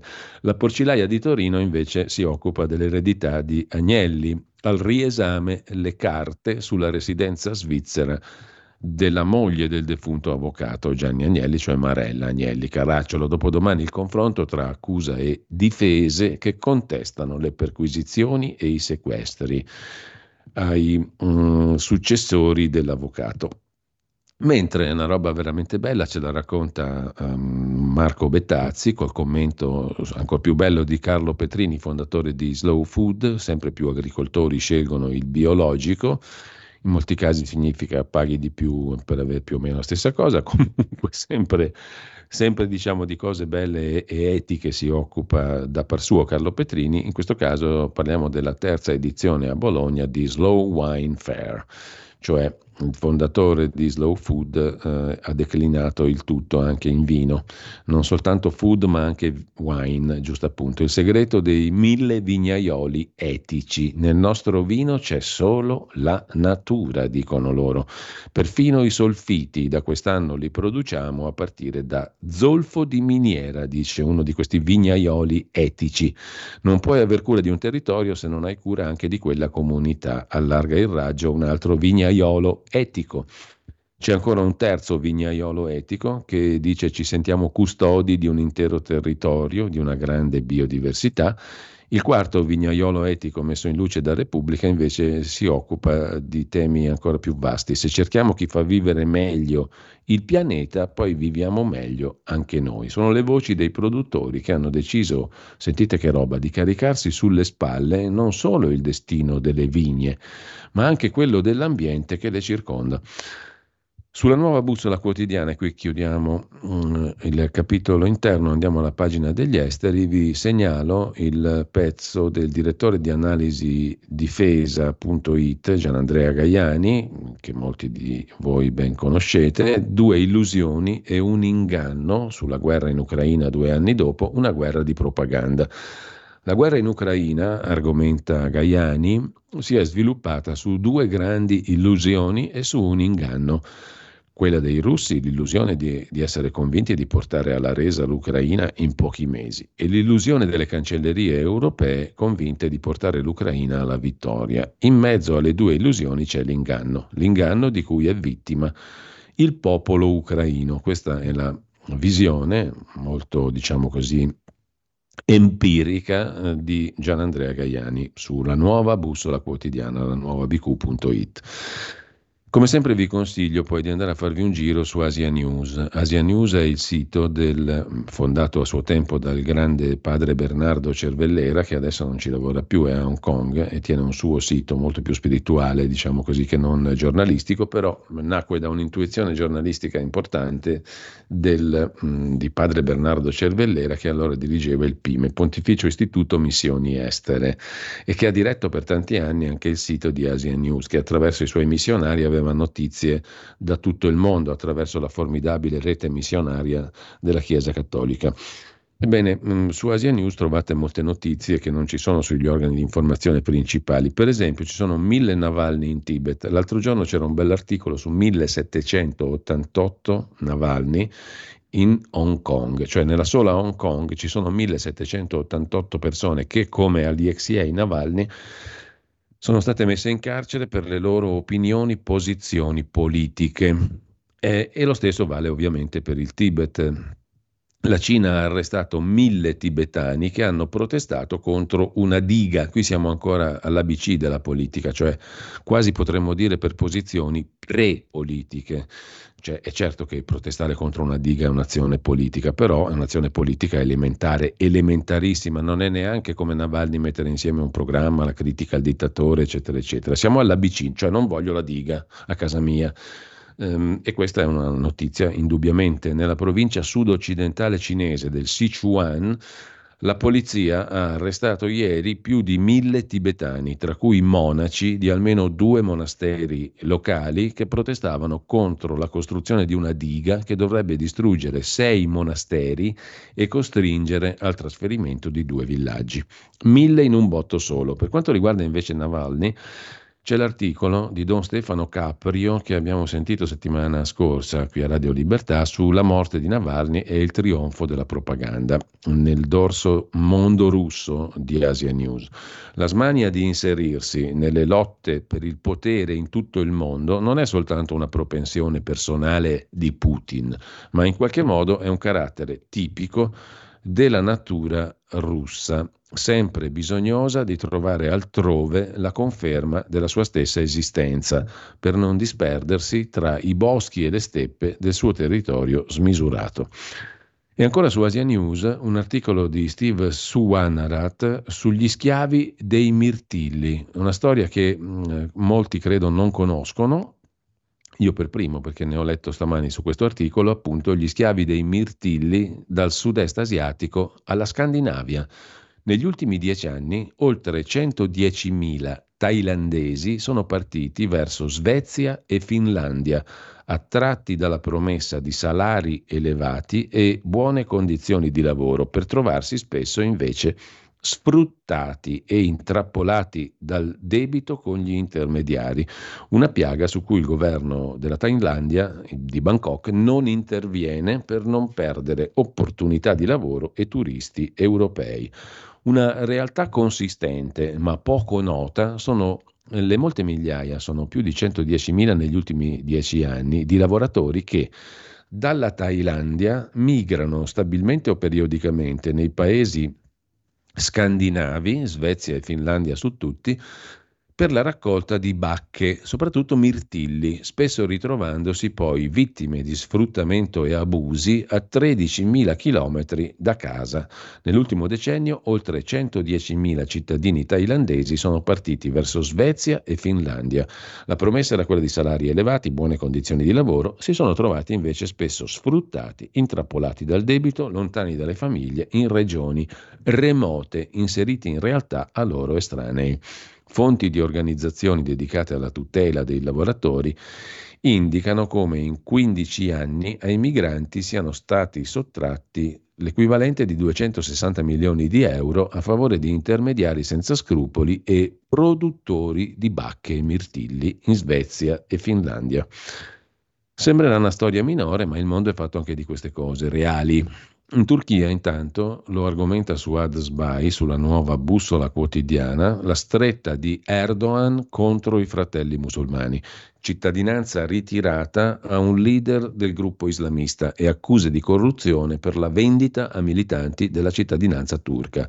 Un esodo di fratelli musulmani dalla Turchia, mentre Erdogan sceglie l'alleanza con Arabia Saudita ed Egitto, lo spregiudicato e furbissimo presidente turco.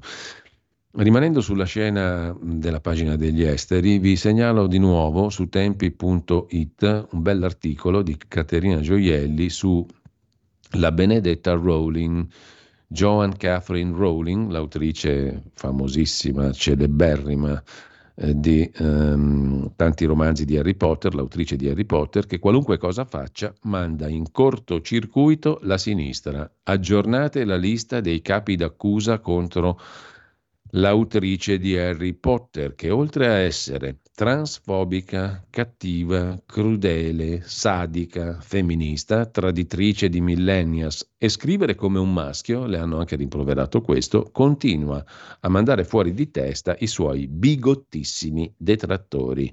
La Rowling è diventata un campione della libertà di pensiero. Qualunque cosa faccia riesce sempre a mandare in cortocircuito la sinistra. L'ultima angheria si chiama donazione. Pare che la scrittrice abbia osato devolvere 70.000 sterline alle femministe di For Women Scotland che chiederanno alla Corte Suprema di definire una volta per tutte cosa sia una donna. Secondo la legge scozzese del 2018 sulla rappresentanza di genere negli enti pubblici, nel 50% di quote riservate alle donne vanno inclusi anche i transgender. Da qui la richiesta delle femministe di riaffermare il primato della biologia sui certificati di riconoscimento di genere e separare le tutele riservate alle donne da quelle già riservate ai trans. Intanto vi segnalo uh, sul sito truenumbers.it un paio di articoli interessanti. Il primo su ricchi e poveri. In Germania il divario più grande. Ma l'altra notizia, che statisticamente è documentata, è purtroppo una brutta notizia per gli italiani. Il patrimonio degli italiani si assesta a 155 mila euro. Ha perduto in 12 anni un bel 23% per colpa della casa. La ricchezza netta delle famiglie italiane 150 mila euro. Rispetto al 2010 siamo molto più poveri, abbiamo perso 45 mila euro, cioè il 23% in meno, per colpa appunto della casa che è stata massacrata. Grazie Mario Monti perché nel 2011 è arrivato lui a fare di tutte le case un fascio tranne quelle dei ricchi. Le famiglie povere italiane sono tre volte più ricche comunque delle omologhe tedesche. In Germania c'è il divario più grande.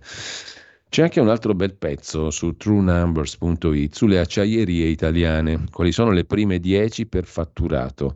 Di gran lunga prima Marcegaglia Holding con un fatturato sopra i 5 miliardi di euro Riva Forni Elettrici sopra i tre, poi Chimet, Finarvedi, Ital Preziosi e poi a seguire, molto lontani però, Acciai Speciali Terni, CNL, Finfer, eccetera. E quali sono quelle che possono sostituire ArcelorMittal a Taranto? Detto questo, abbiamo finito con la nostra stupenda, ineguagliabile rassegna stampa, la più antica della storia d'Italia ormai è rimasta così, due ore di rassegna stampa le facciamo solo noi, da che è defunto sostanzialmente Massimo Bordin. In ogni caso, um, pausa, dopodiché dovremo avere con noi Riccardo Molinari, presidente capogruppo de, della Lega alla Camera e mm, segretario della Lega in Piemonte, come tutti i lunedì per il nostro qui Parlamento in collaborazione con il gruppo della Lega alla Camera. Tra poco. Avete ascoltato la rassegna stampa. Stai ascoltando Radio Libertà. La tua voce libera, senza filtri né censura. La tua radio.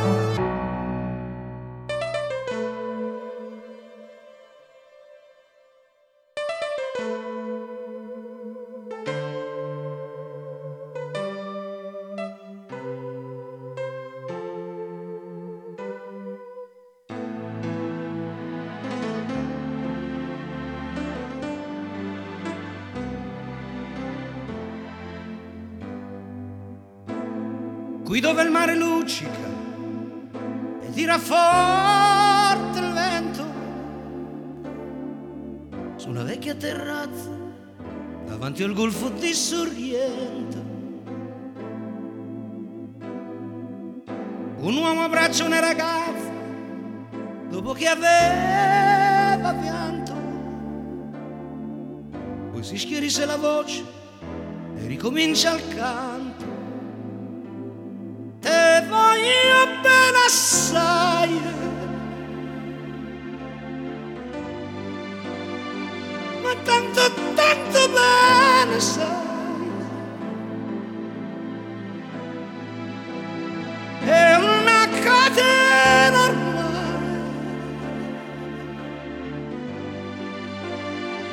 E scioglie il sangue dentro da una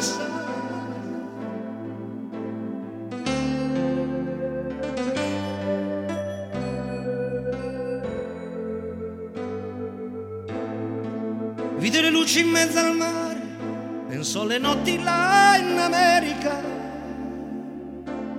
ma erano solo le lampare e la bianca scia di un'elica. Sentì il dolore nella musica, si alzò dal piano forte, ma quando vide la luna uscire da una nuvola, gli sembrò più dolce anche la guardo negli occhi la ragazza, quegli occhi verdi come il mare. Qui Parlamento. E come detto abbiamo con noi il ehm, capogruppo della Lega alla Camera Riccardo Molinari, intanto naturalmente a beneficio di chi segue il calendario musicale non c'è bisogno di spendere tante parole perché avete sentito tutti il pezzo celeberrimo di Lucio Dalla dedicato a Enrico Caruso che nasceva ieri, il 25 febbraio 1873, a Napoli nel Regno d'Italia e che è stato uno dei tenori più famosi di tutta la storia, come tutti sanno. Allora, chiuso il capitolo del, del calendario musicale, apriamo quello del calendario della Camera dei Deputati. Intanto buongiorno e ben trovato a Riccardo Molinari. Che settimana buongiorno. si apre per la buongiorno, Camera dei Deputati, Riccardo? Guarda, questa settimana abbiamo una settimana eh, diciamo abbastanza leggera perché non ci sono decreti del governo, quindi sono tutti provvedimenti di iniziativa parlamentare, a parte la legge sul florovivaismo, che sarà il primo punto, che nasce da una nostra proposta, eh, e poi c'è stato anche un eh, disegno di legge delega fatto da parte del Ministero dell'Agricoltura, quindi le due, sono, le due proposte sono riunite. Poi ci sarà eh, una, una, proposta sulla istituzione della giornata delle forze armate, eh, poi se non ricordo male mh, dovrebbe esserci eh, la, il disegno di legge sulla PDL sugli interporti, poi una serie di mozioni sulla sindrome fibromialgica e eh, credo basta insomma. Sì. Eh, sì, no, e poi forse una proposta per introdurre la sicurezza sul lavoro nell'educazione civica, questa è una proposta sicuramente importante, però è l'ultimo punto della settimana, quindi non so se alla fine sarà fatto. Sì, diciamo che è una settimana senza mm. temi politici rilevanti alla Camera, ecco, mettiamola così. Bene, eh, il lavoro è prettamente parlamentare, diciamo così, e non sì. di eh, approvazione di provvedimenti da parte del governo, quindi con maggiore carattere di urgenza probabilmente. Comunque, al di là di queste disquisizioni in tema di legislazione, che so, sono sempre le stesse a dire la verità, eh, Riccardo, eh, andiamo a un altro argomento, quello di questi giorni. Allora, le manganellate, la faccio corta, giuste o sbagliate per sintetizzare al massimo grado? Eh, insomma, il punto, quello che è sbagliato è la strumentalizzazione politica che se ne sta facendo, nel senso che lì ovviamente serve poi la questura, gli organismi del Ministero degli Interni, la prefettura, a fare le valutazioni sul singolo caso, quindi su come sono intervenuti gli agenti in quella situazione. Però che a una manifestazione ci sono delle manganellate non mi pare essere la prima volta e non mi pare che le manganellate siano nate col governo di centrodestra la narrazione che ne fa la sinistra di un governo autoritario eh, che usa la polizia per picchiare gli studenti inermi è una narrazione assolutamente eh, risibile eh, e soprattutto quando ci sono stati casi analoghi con governi diversi, nessuno al centro-destra si è mai alzato ad accusare il governo nella sua interezza per qualche episodio. Con la situazione, eh, quindi con la situazione di Pisa Mm, ripeto, saranno poi gli organismi interni alla polizia, eventualmente la magistratura ad accertare se c'è stato qualche eccesso, io questo non lo posso sapere, eh, certo mm. è che insomma, queste manifestazioni sono manifestazioni che sono caratterizzate sempre da forti provocazioni eh, nei confronti delle forze dell'ordine, eh, da momenti di tensione, quindi diciamo che insomma, non stiamo parlando di, eh, non stiamo parlando di situazioni dove ci sono persone inerme che sono state aggredite, si parla di persone che stavano aggredendo la polizia e c'è stata una reazione. Eh, ripeto, io non sono questore, non sono prefetto, mm, certo. saranno gli organismi, però ecco. accusare Piantedosi o la Meloni di questo è una cosa assolutamente risibile. Ecco. ecco, prendendo la questione dal punto di vista politico, per comodità, per chiarezza, io vorrei sottoporti il ragionamento che fa stamani su Libero nel suo editoriale il direttore Mario Secchi, che è stato tra l'altro anche molto vicino a Giorgia Meloni no? fino a poco tempo fa. Sì. Insomma, se chi dice in sostanza, attenzione qui intanto a dar legnate al capo dello Stato, perché il capo dello Stato è uno da tenersi buono, lo dico proprio in volgare, proprio basso basso, sì. terra a terra. Teniamocelo buono, evitiamo di far litigare Meloni e Mattarella, perché questo servirebbe innanzitutto a colpire la riforma del premierato. E poi alla sinistra questo casino, tra virgolette, servirebbe in realtà a, a, far fuori il governo stesso, magari in prospettiva, no? creare il sottosopra istituzionale per condurre a una crisi, per tornare a una vecchia conoscenza degli italiani, il governo d'emergenza. Mm, tu reputi che queste considerazioni siano sensate, diciamo che bisogna tenersi buono, tra virgolette, anche il capo dello Stato, il quale è sceso in campo criticando aspramente quest'ultimo episodio di, di, di, di, disordini pubblici, ma secondo alcuni ne ha tollerati molti altri, no? vedi in epoca anche Covid e via dicendo. Insomma, perché questa volta il capo dello Stato interviene? Ma soprattutto dovremmo comunque evitare conflitti istituzionali, come scrive Secchi, per salvare tutto quanto? Ma anche ho trovato abbastanza irrituale le parole del capo dello Stato, nel senso che eh, come giustamente dicevi tu, come dicevamo anche prima, eh, episodi del genere ci sono stati spesso e non ricordo altre volte in cui il Presidente della Repubblica è intervenuto per un fatto di gestione dell'ordine pubblico. Eh, tra l'altro voglio dire, non è che insomma, eh, sì, un fatto per carità grave, discutibile, però insomma ne abbiamo visti di peggio, ecco.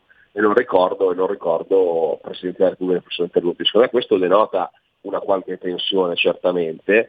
Eh, se chi parla del premierato, penso che sul premierato Giorgia Meloni abbia già cercato di tenersi buono Presidente della Repubblica, mm. perché Giorgia Meloni era partita per, col presidenzialismo, ha chiesto i voti sul presidenzialismo, ricorderete io lo ricordo molto bene perché sono state ore diciamo abbastanza drammatiche quelle a Roma quando si sta l'elezione del Presidente della Repubblica nel 2022, ricorderete il comizio di Giorgia Meloni fuori dai gruppi parlamentari dove diceva hanno, tra- hanno tradito gli elettori, questa è l'ultima volta che il Presidente della Repubblica viene eletto in Parlamento, devono essere cittadini, io me lo ricordo bene perché era il momento in cui insomma, stavamo votando Mattarella, quindi eh, non, non era un momento semplicissimo. E, e, poi alla fine però la proposta che ha fatto è una proposta dove non c'è mm. il Presidente della Repubblica ma si toglie ancora più potere al Parlamento e basta, cioè si va a picchiare sul Parlamento. Sul sì, però se chi dice qua ragionando all'ingrosso come fa la sinistra, questi dicono vabbè questi vogliono il Premier forte ma avete visto usano il manganello quindi siamo sì, alla certo, riedizione certo, del fascismo questo, ma infatti ripeto, io volevo arrivare lì, cioè che lei ha fatto una riforma, una riforma, dove in teoria col Presidente della Repubblica non dovrebbe scontrarsi. Certo è che questo argomento del premierato è un argomento che darà eh, tantissimi motivi di polemica tutti i giorni, perché è ovvio che è una riforma che cambia in modo sostanziale la forma della democrazia nel Paese. Quindi eh, non vedo il rischio del governo tecnico, perché onestamente eh, i numeri sono molto solidi, cioè la maggioranza del centrodestra è molto solida eh, quindi vedo difficile che possa nascere una maggioranza diversa in questa legislatura, eh, però che mh, ci possano essere più episodi, più scontri istituzionali per bloccare il premierato, questo sì, assolutamente sì, è possibile. Altro tema eh, che riguarda anche la Lega, ne ha parlato ieri il segretario e il ministro Salvini, la questione Vannacci, e che richiama in questo momento la questione giustizia. Giustizia orologeria per colpire Vannacci?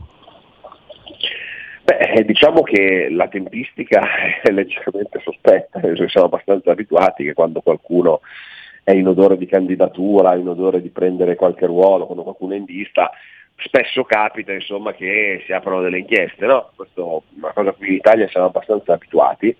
Eh, detto questo, insomma, visto che noi dobbiamo essere, siamo sempre stati garantisti, siamo garantisti con tutti, ovviamente come lo siamo con gli avversari, lo siamo anche con Vannacci, quindi per quanto mi riguarda eh, questo non, non, deve inficiare in nessun modo le scelte che farà il segretario sulla sua candidatura o meno. Penso che un indagato sia un, un, un assoluto innocente fino a prova contraria.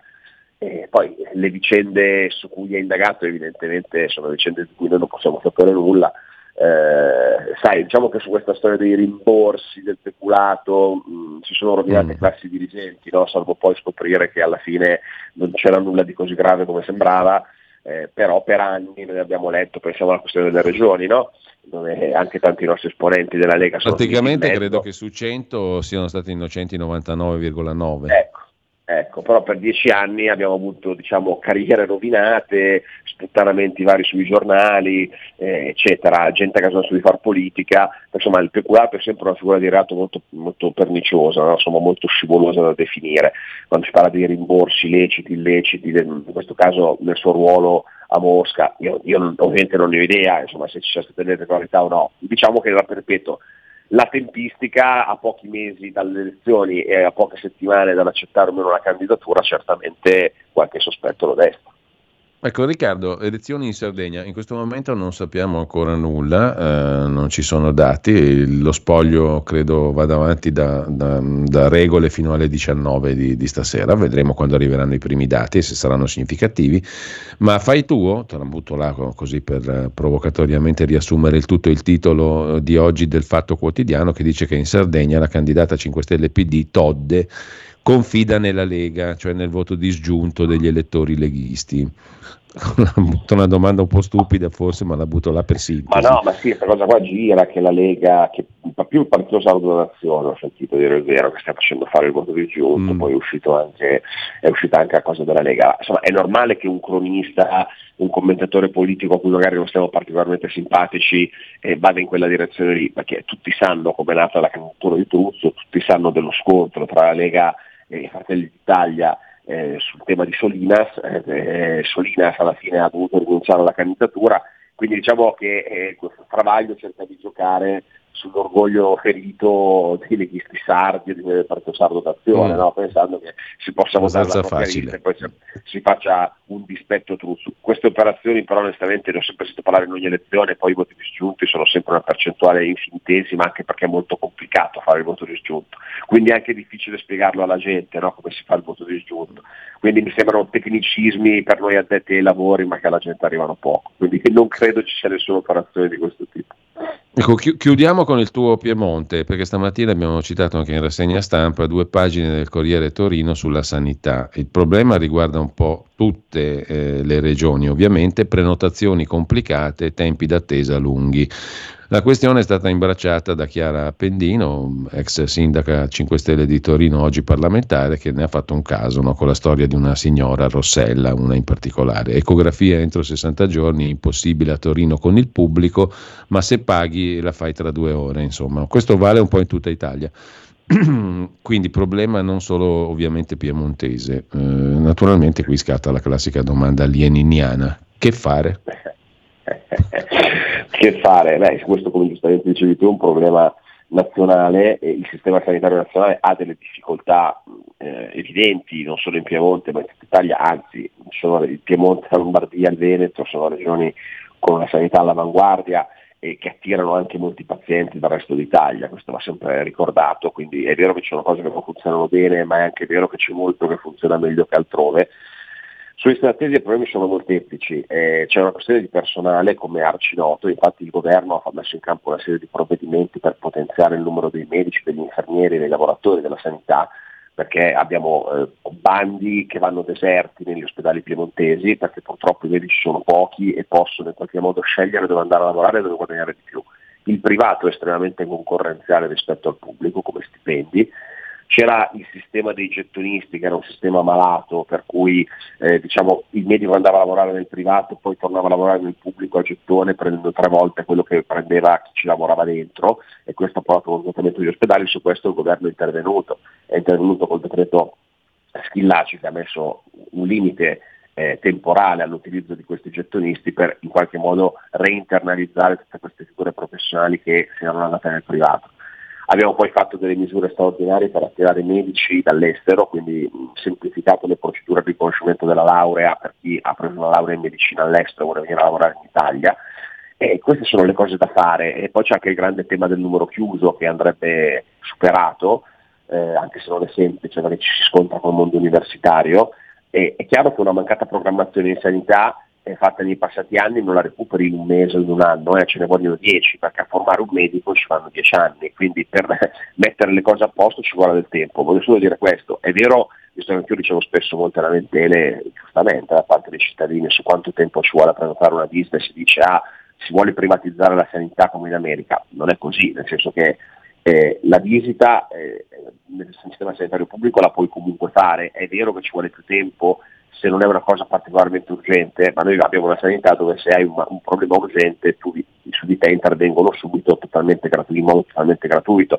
Quindi anche la demagogia della privatizzazione della sanità non ha ragione di esistere. È ovvio poi che pagando nella struttura privata si passa prima proprio perché si paga, se non si paga c'è una lista d'attesa che va certamente tagliata, su cui ci stiamo impegnando, però insomma anche raccontare di un paese dove tutto non funziona, dove la sanità non funziona, quando siamo uno dei pochi paesi che hanno davvero un sistema sanitario universale pubblico, eh, non credo ci faccia bene. Ecco. Bene, allora io ringrazio mm, Riccardo Molinari, buona settimana, buon lunedì Riccardo, buon lavoro. Grazie, un saluto a tutti gli ascoltatori. Qui Parlamento. Per la tua pubblicità visita il sito radiolibertà.net.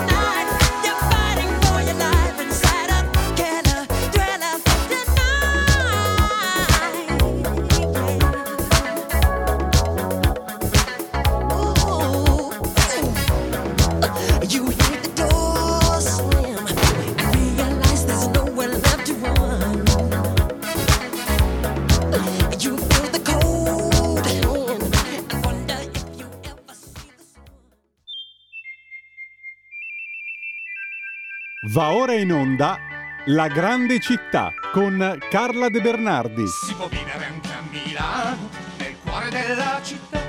C'è tanta gente in giro per le strade, c'è tanta elettricità, sia tutto portata di mano, non si scappa dalla realtà. Ma alle 4 del mattino Milano diventa un posto molto strano.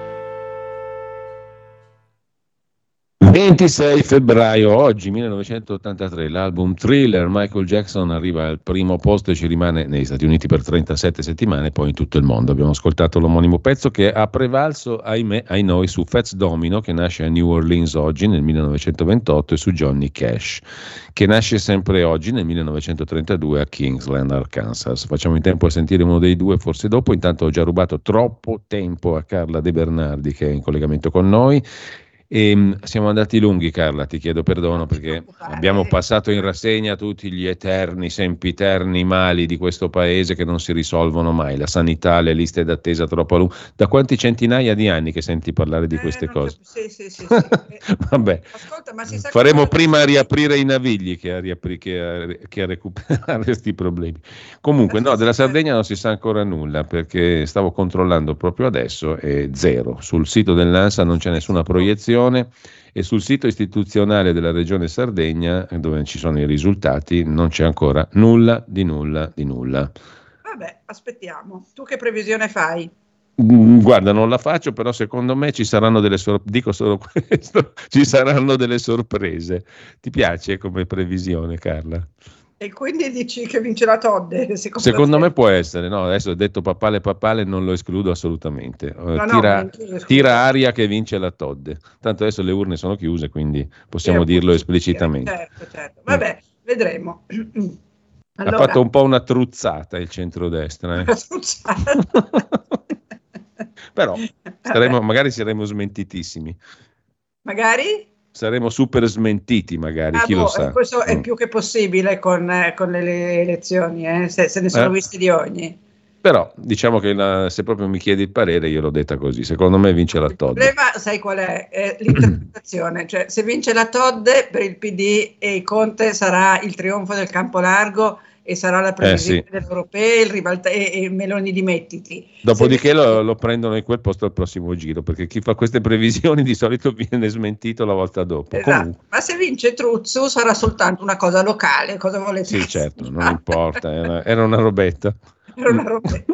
Vabbè, staremo a vedere. Ascolta, allora, oggi, nel tempo che mi rimane, vi racconto, ve l'avevo anticipata svariate volte, la storia di Guglielma da Milano, che eh, era detta Gugliel, Guglielma da Milano, detta Guglielma la Boema, perché lei raccontava di essere la figlia di re Premislao di Boemia e di Costanza di Ungheria.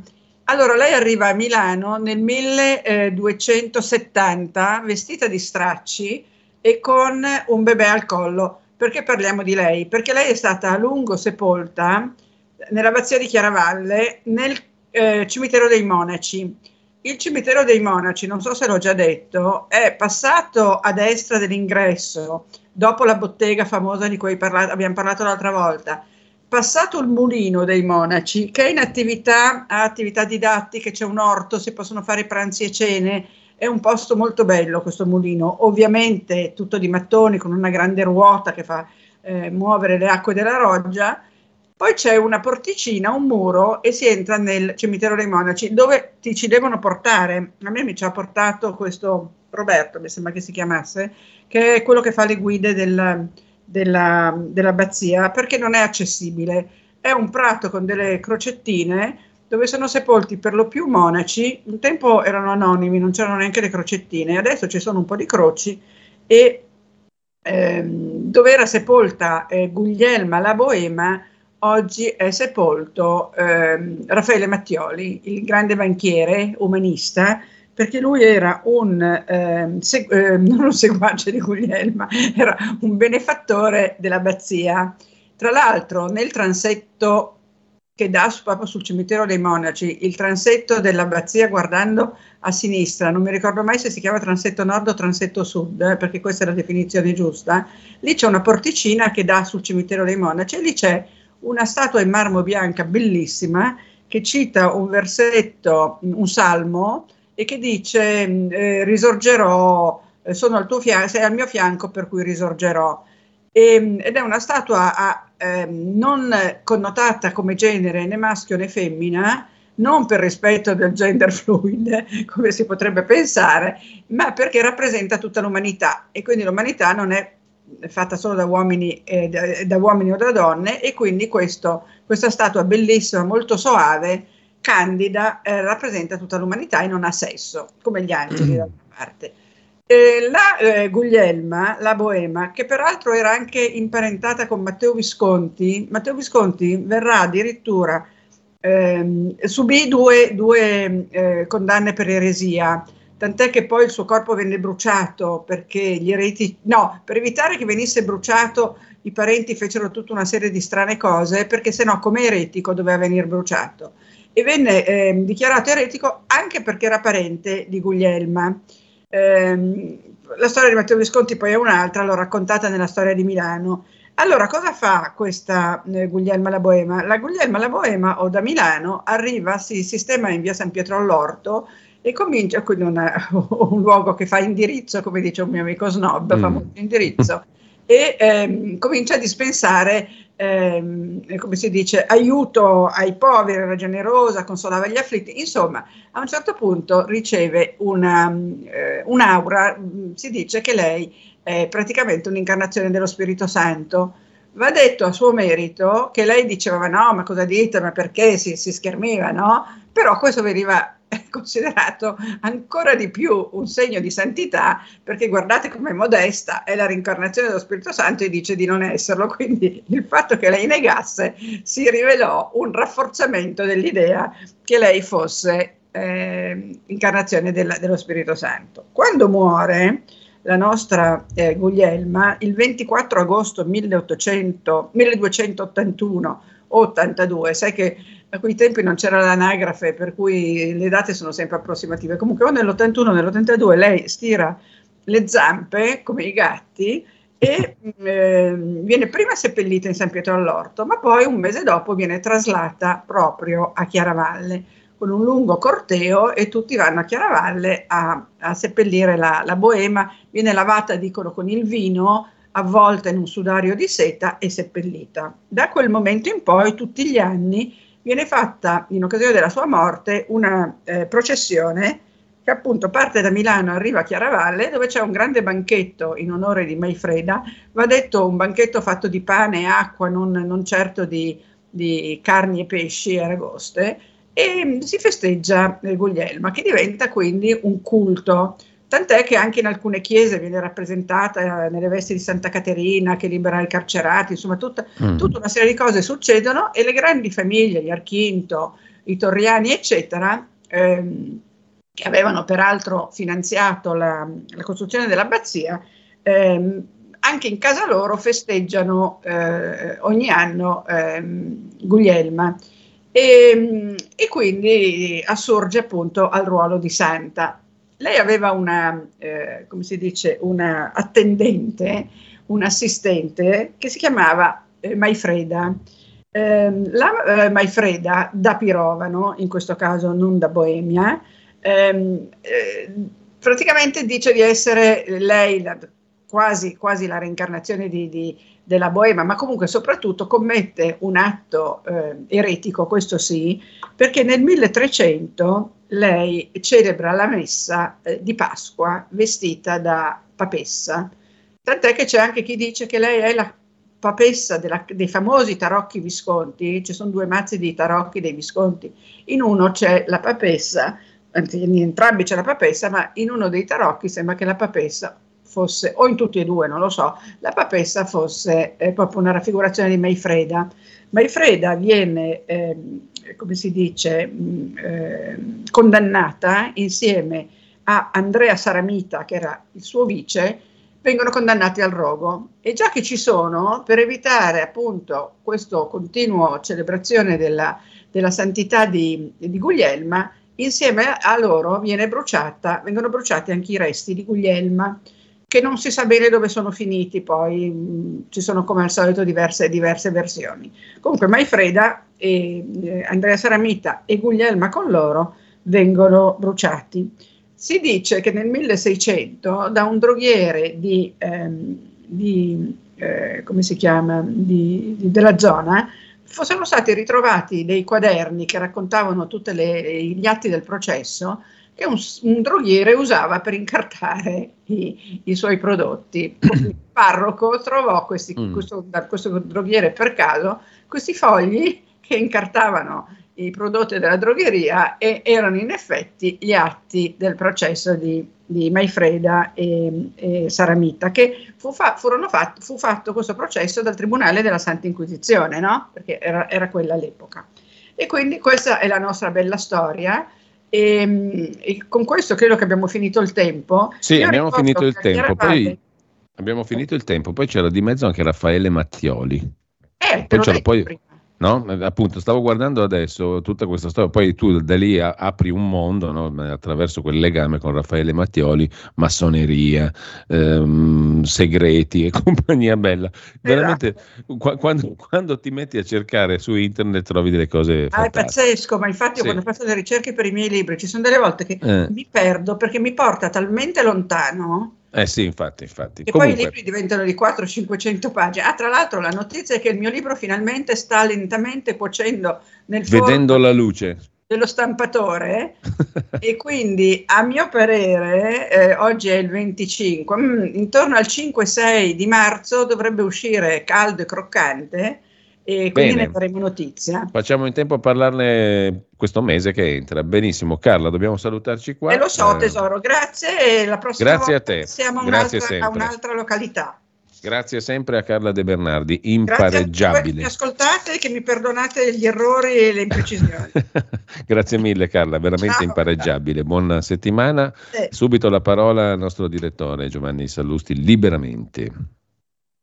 Avete ascoltato La grande città con Carla De Bernardi. È la gente che vive, che lavora, che si diverte, che respira in mezz'ora da piazza del Duomo. Arrivi dove vuoi. Alle 4 del mattino Milano diventa un posto molto strano